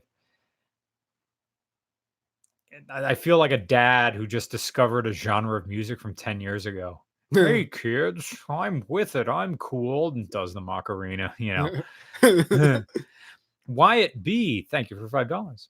My one friend has a 1972 New Yorker brown brown vinyl top. Our other friend once other friend and I won our own and have a convoy of three barges around the town. That'd be fun. that would be. Yeah. I like those. Uh, maybe the Malaise era cars will have their time in a sort of I can't afford any other classic car, so we're buying stuff oil embargo, slow ass boats. Good choice, man. Um, my Forklets land. Maya Frocklets land. What My M- Merfolkets land. Merfolkets land. ever driven a Soviet-made car? I guess if you want to split hairs, or if you want to muddy hairs and smush them together, the Mhm. Yugo is a Eastern Bloc car made in the 80s. I've never driven a Moscovich or a Lada, but I want to. Heard they're terrible. um, thank you for your donation. yeah, 20 Norwegian crones Mhm. or krone. Chris Stoshak, Chris Stochaj, Stochage. Sto I'm not sure. Stochaz. Mulder is still driving the oh the oh shit son Mulder is still driving an Oldsmobile Aurora in the new X Files. Well, I mean, they revived the series, I think, two years ago, but they only did one season. I don't think there are plans for another. Not entirely sure though, but um, I didn't watch it, so if he was still driving one, that'd be awesome. that would be. Regular driver says, "Why is it called Bake Oven Knob?" Uh, knob is a local regionalism for Rocky Outlook. Mm, A knob is like I don't even. It doesn't make sense. It's a rocky outlook. It's an it's an overlook. an So it's a- an outcropping. There you go. they call it a knob. Dick. Angry Clown 1990. Decided to join your Patreon. Oh, thank you. Thank you so much. Top much. tier was sold out and had to do a custom pledge. Uh, no problem. Yeah, our top tiers have been sold out for like two years. Yeah. And because uh me write me reading entire passages and making voicemails for people is very in uh very time consuming the only way to get our uh, one the only way to get a top tier rcr patreon is for someone else to back out of theirs Mm. In a very supreme way Yeah. um but there's there's plenty of like one dollar two dollars or custom pledges so thank you so much for doing that man you're helping Yeah. us get to australia and later to germany brian silverman do you guys like tim and eric Yes. Other absurd other absurdists. Yeah. Well, either Tim Heck, either Tim Heidecker or Eric Wareheim. I think it's Tim Heidecker is from Whitehall. So Is he's from the? Lehigh Valley. Wow, I didn't know that. so one of the two of them are there. I think they met in they both went to Temple University and met there. That's cool. So yeah, they're Pennsylvania. And like Jefferton in uh, Tom Goes to the Mayor is clearly Lehigh Valley. Like Yeah. these towns around it that are just beat to hell. Like it, the, things like garbage and waiting rooms. Mm. It, it, it, it sells the whole thing. I, I like Jack Stauber. He's a YouTube uh, and, and, a musician. He um creates these really weird uh songs that are more or less jingles, and they maybe last like a minute. Some are le- uh, fewer than a minute, and uh they wide or they range in topic from like a girl named Hamantha who has a ham for a head Mm. and she died and then you know the doctor took a bite of her head and it's just i don't know but like the songs are so catchy and it they uh, the music videos are all in like this they'll have like clay animation and they'll be done in like a vhs style that makes it seem like a, a public you know broadcasting whatever program where Mhm. it's like there's a little bit of the tracking thing and it's just i don't know it's great it's fantastic jack Yeah. stauber s-t-a-u-b-e-r E he's just great Thomas Paul Palzan. Mr. Regular can't read names. Thomas Paul Pal Palz. Wait I'm drunk. i'm trying to find Thomas Palzadero. Why did I put a D in there? There's no D in there. Thomas Palzado. Oh, Palazzolo There we go. there we go Thank you for being the sober one. well, well i only can pronounce it because it's kind of like kefka palazzo Mm. um final fantasy VI villain Oh, which again didn't, i didn't play six. he says it's okay no one gets the name right yeah well yeah. I just bought my first project vehicle in 1981 BMW R35 Airhead. I have no idea what that is. Oh, it's a motorcycle. It's my first bike and I got it running and now I'm in love. Hmm. Do you have any experience with older BMW bikes? No. What are your opinion opinions? Not for me. Um I the only BMW bike I rode was the uh, 1200 uh you know long way round bike that you saw in RCR. Um, yeah, I, I want to drive more. Uh, BMWs are think we have a local BMW motorcycle shop in Port Clinton. Um, that is true so it's Hermy's BMW, and um, the thing I get like BMW bikes are very much in Pennsylvania uh, bikes, uh, overland. I don't ride a Harley. I have a BMW. I, but the, the funny thing about most BMW bikes that I see around here, they are filthy. And I guess it's a point of pride that people who have the BMW uh, dual sport bikes do get them dirty, as opposed to the shiny and chrome Harley bikes and S&S powered vehicles. Hmm. So my opinions, I mean, I have respect for them. I think they're very well balanced. I haven't really ridden a motorcycle that I've hated. All right, that uh, was we've reached the we've reached the end of the super chats. It, it's funny, like like the former banner on the YouTube page for RCR was a set of headers, and they were a set of headers for my least favorite motorcycle that I own, which is a Yamaha XJ700N, which was a four, uh, inline four cylinder air cooled uh, carbureted bike. It was a cruiser with a sort of sports uh, sports bike S engine, but I found it uh, bland. It mm, was definitely fast. It was 80 horsepower. It was great for a bike, especially for one from the 80s. Shaft drive, but there was nothing to fuss over. It just ran. It even Hmm. had self canceling turn signals. Big deal in the 80s. very nice My modern 2008 Suzuki uh, uh, 650F doesn't have self canceling turn signals. Mm, Most bikes don't. They don't cancel the turn Yeah, signals by themselves. You got to push. manually. You got to push it back.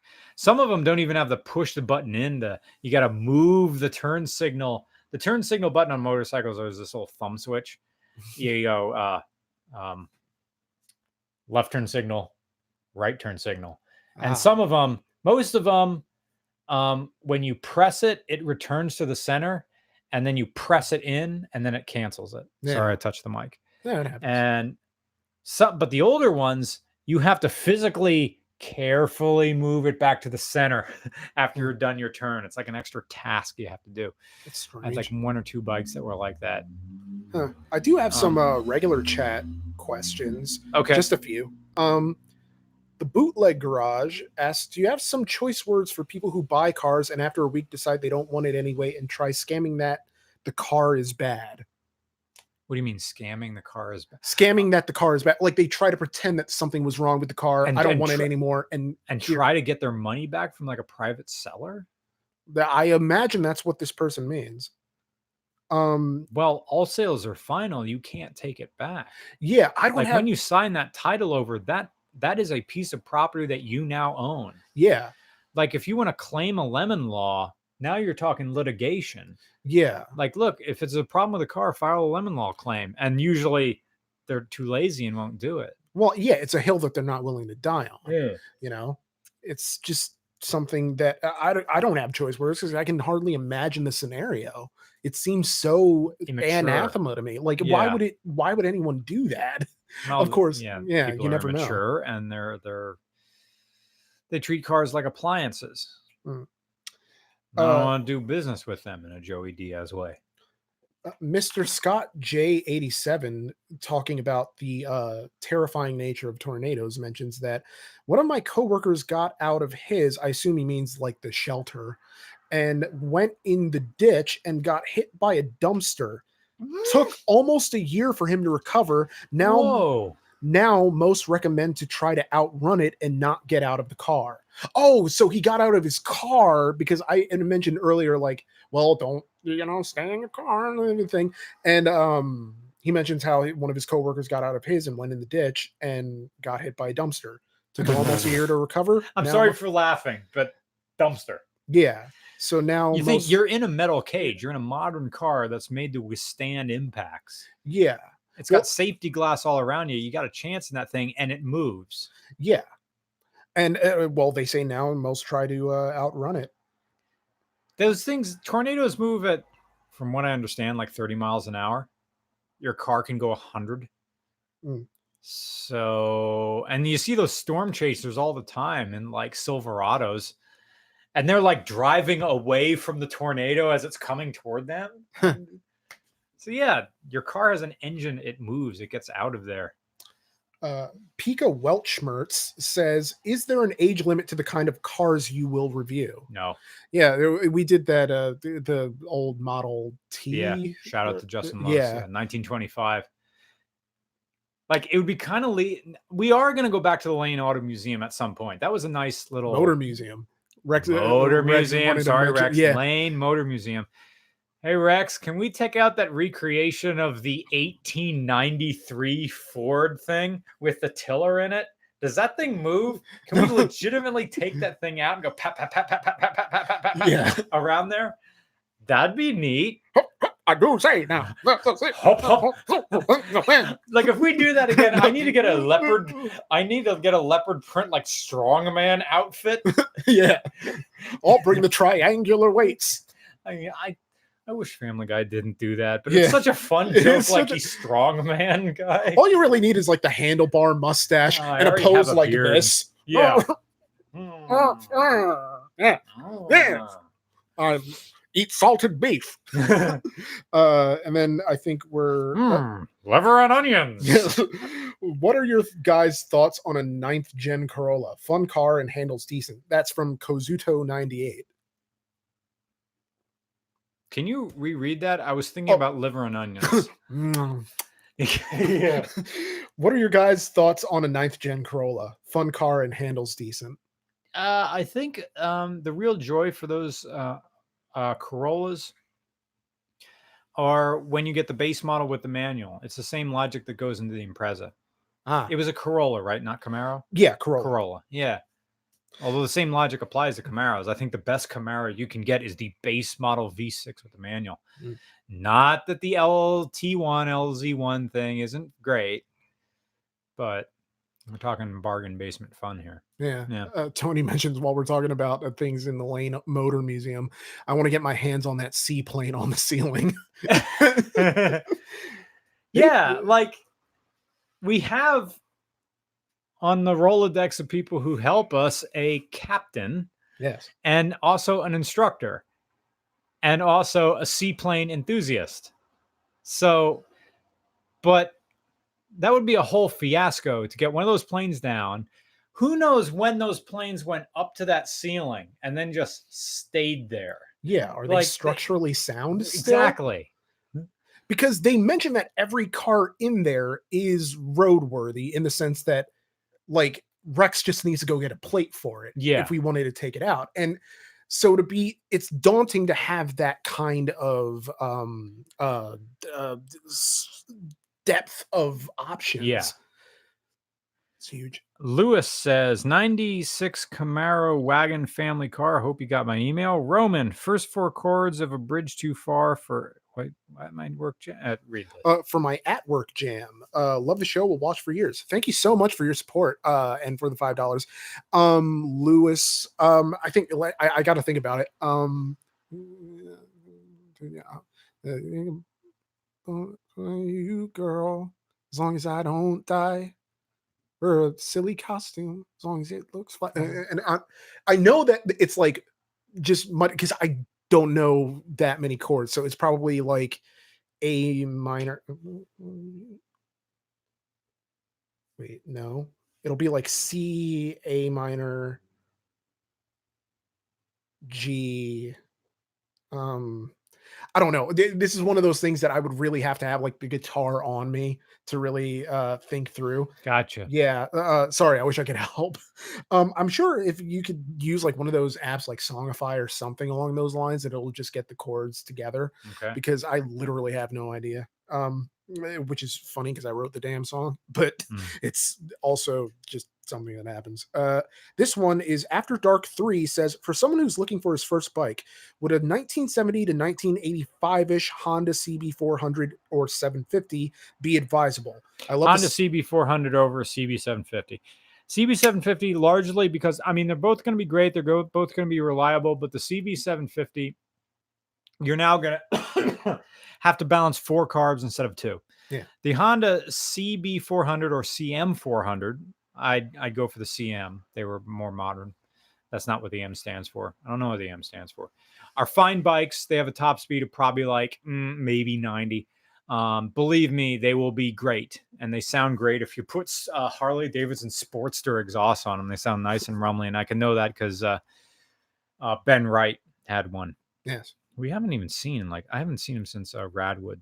I'm still year. friends with I'm friends with him on uh, Facebook. Oh, I, I recently became friends with him on Facebook because for some reason I thought I was and realized like I never Oh. actually went around and friended him. So I don't know. Thanks. Uh, the Jacob Shapiro says, "Boys, I'm buying a Grumman Wingon. What? Widgeon, Widgeon. as soon as I have money after, graduation. and I land a decent job. I wanted to fly. Okay, Oh, okay. so a guy's buying a the Jacob Shapiro is a f- pilot. Huh. wonder if Tony Air, Tony is uh, still on the chat. A flying boat. Mm, Flying. Well, you know, you know our email. Let me yep. know. Thank you for your donation. Angry Clown 1990. What what's a car y'all would like t- what's a car event you all would like to attend but probably won't get to? I really wanted to go to the Race of Gentlemen by the Oilers Car Club. I would like to do the the uh, uh, Distinguished Gentleman's Ride, which is a motorcycle event where we all dress in suits and ride motorcycles. But it looks kind of weird with my sport bike. Mm. Um, I don't know if they still do it. Uh, but I want to go to Scottsdale uh, this coming winter because I want to go to the Barrett Jackson car auction and my uh oh I've never seen zero percent and it's done. Oh, well, now it's All right. All right, my tablet's out of battery. Like literally went to zero. And it's like power off. So if there's a sign, now's the Yeah. Okay. No more super chats, please. We are done. We are wrapping this podcast Yeah. up. And we've gone for two hours. This was Yeah. a while.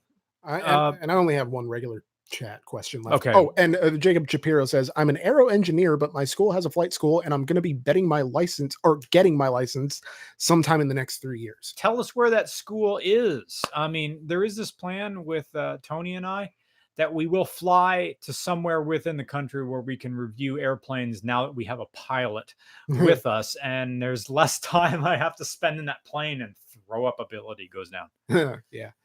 Oh, um, all right. So last question is uh from Aunt Randy. Aunt Randy. That's great. Um, I need your help to re-educate my cousin. He's lived in Johnstown for too long and now he thinks Sheetz is better than Wawa. I mean, if you're looking, Here we go again. if yeah, that's that's how Oh, shit. Yeah, here we we go, go again again. yeah it's Sheetz for you know drunk food that's exactly what it is drunk food and smoothies and right. I'm a little um, bit tipsy and I want Sheetz. yeah Motherfucking cheese bites. that's i mean you Fucking can't go burrito. wrong It's got goddamn tater tots in it. yeah i mean yeah they used to have a burger that you know it's a fistful of doritos on top like it's you what are you supposed to do with Yeah. that like you not you're not going there to watch your waistline at all whereas wawa you very much can eat cleanly within the bounds of a like Yeah, if, the if you make a yeah if you make a hoagie bowl it's literally just um all the things that would go Like on a hoagie without the bread Yeah, without the bread. Yeah. And that's fine. that's fine you could have and if you don't You're even buying a chef salad. Pretty much, Right, yeah. yeah. That's essentially it. But it's like a fresh made chef salad that hasn't been sitting in the deli section Yeah, for getting all long. slimy. And now they do those like Mediterranean bowls with like the rice that's really good. Yo, Um, Yeah, no, those are delicious. And um, but Wawa, I, I, that's just my shorthand for everything. Yeah. Like, I'm a Wawa guy because their coffee's better and because there is their their coffee's better. their food is better. Yeah. Um in my younger days, I liked Yeah. Sheetz better because I thought the food was better. But my thing now is that like I it's I don't know if it's a taste bud thing or you know a palate thing, but I just can't get there. I will go to food. Sheetz for gas. It's easier to fill up in Sheetz. Yeah. And then the wild card is wild card is Rutter's, which is anyway, we've been over this. Sheetz- But yeah, Sheetz feels like going to someone else's house. Wawa feels like home. nice. So that's, that's- a line. Yeah. So All right. there you go. That's a podcast. That's a podcast. thank you so much to everyone who joined Yeah. us this week and who continues to join us every week for our reviews and for everything else. Uh, we could not do this without any of you Yes. or without you in general. So thank you so much for being here. I'm Nick. I'm Brian. Until next time, have a good one, guys. Have a good night. Ending the stream. Oh dear.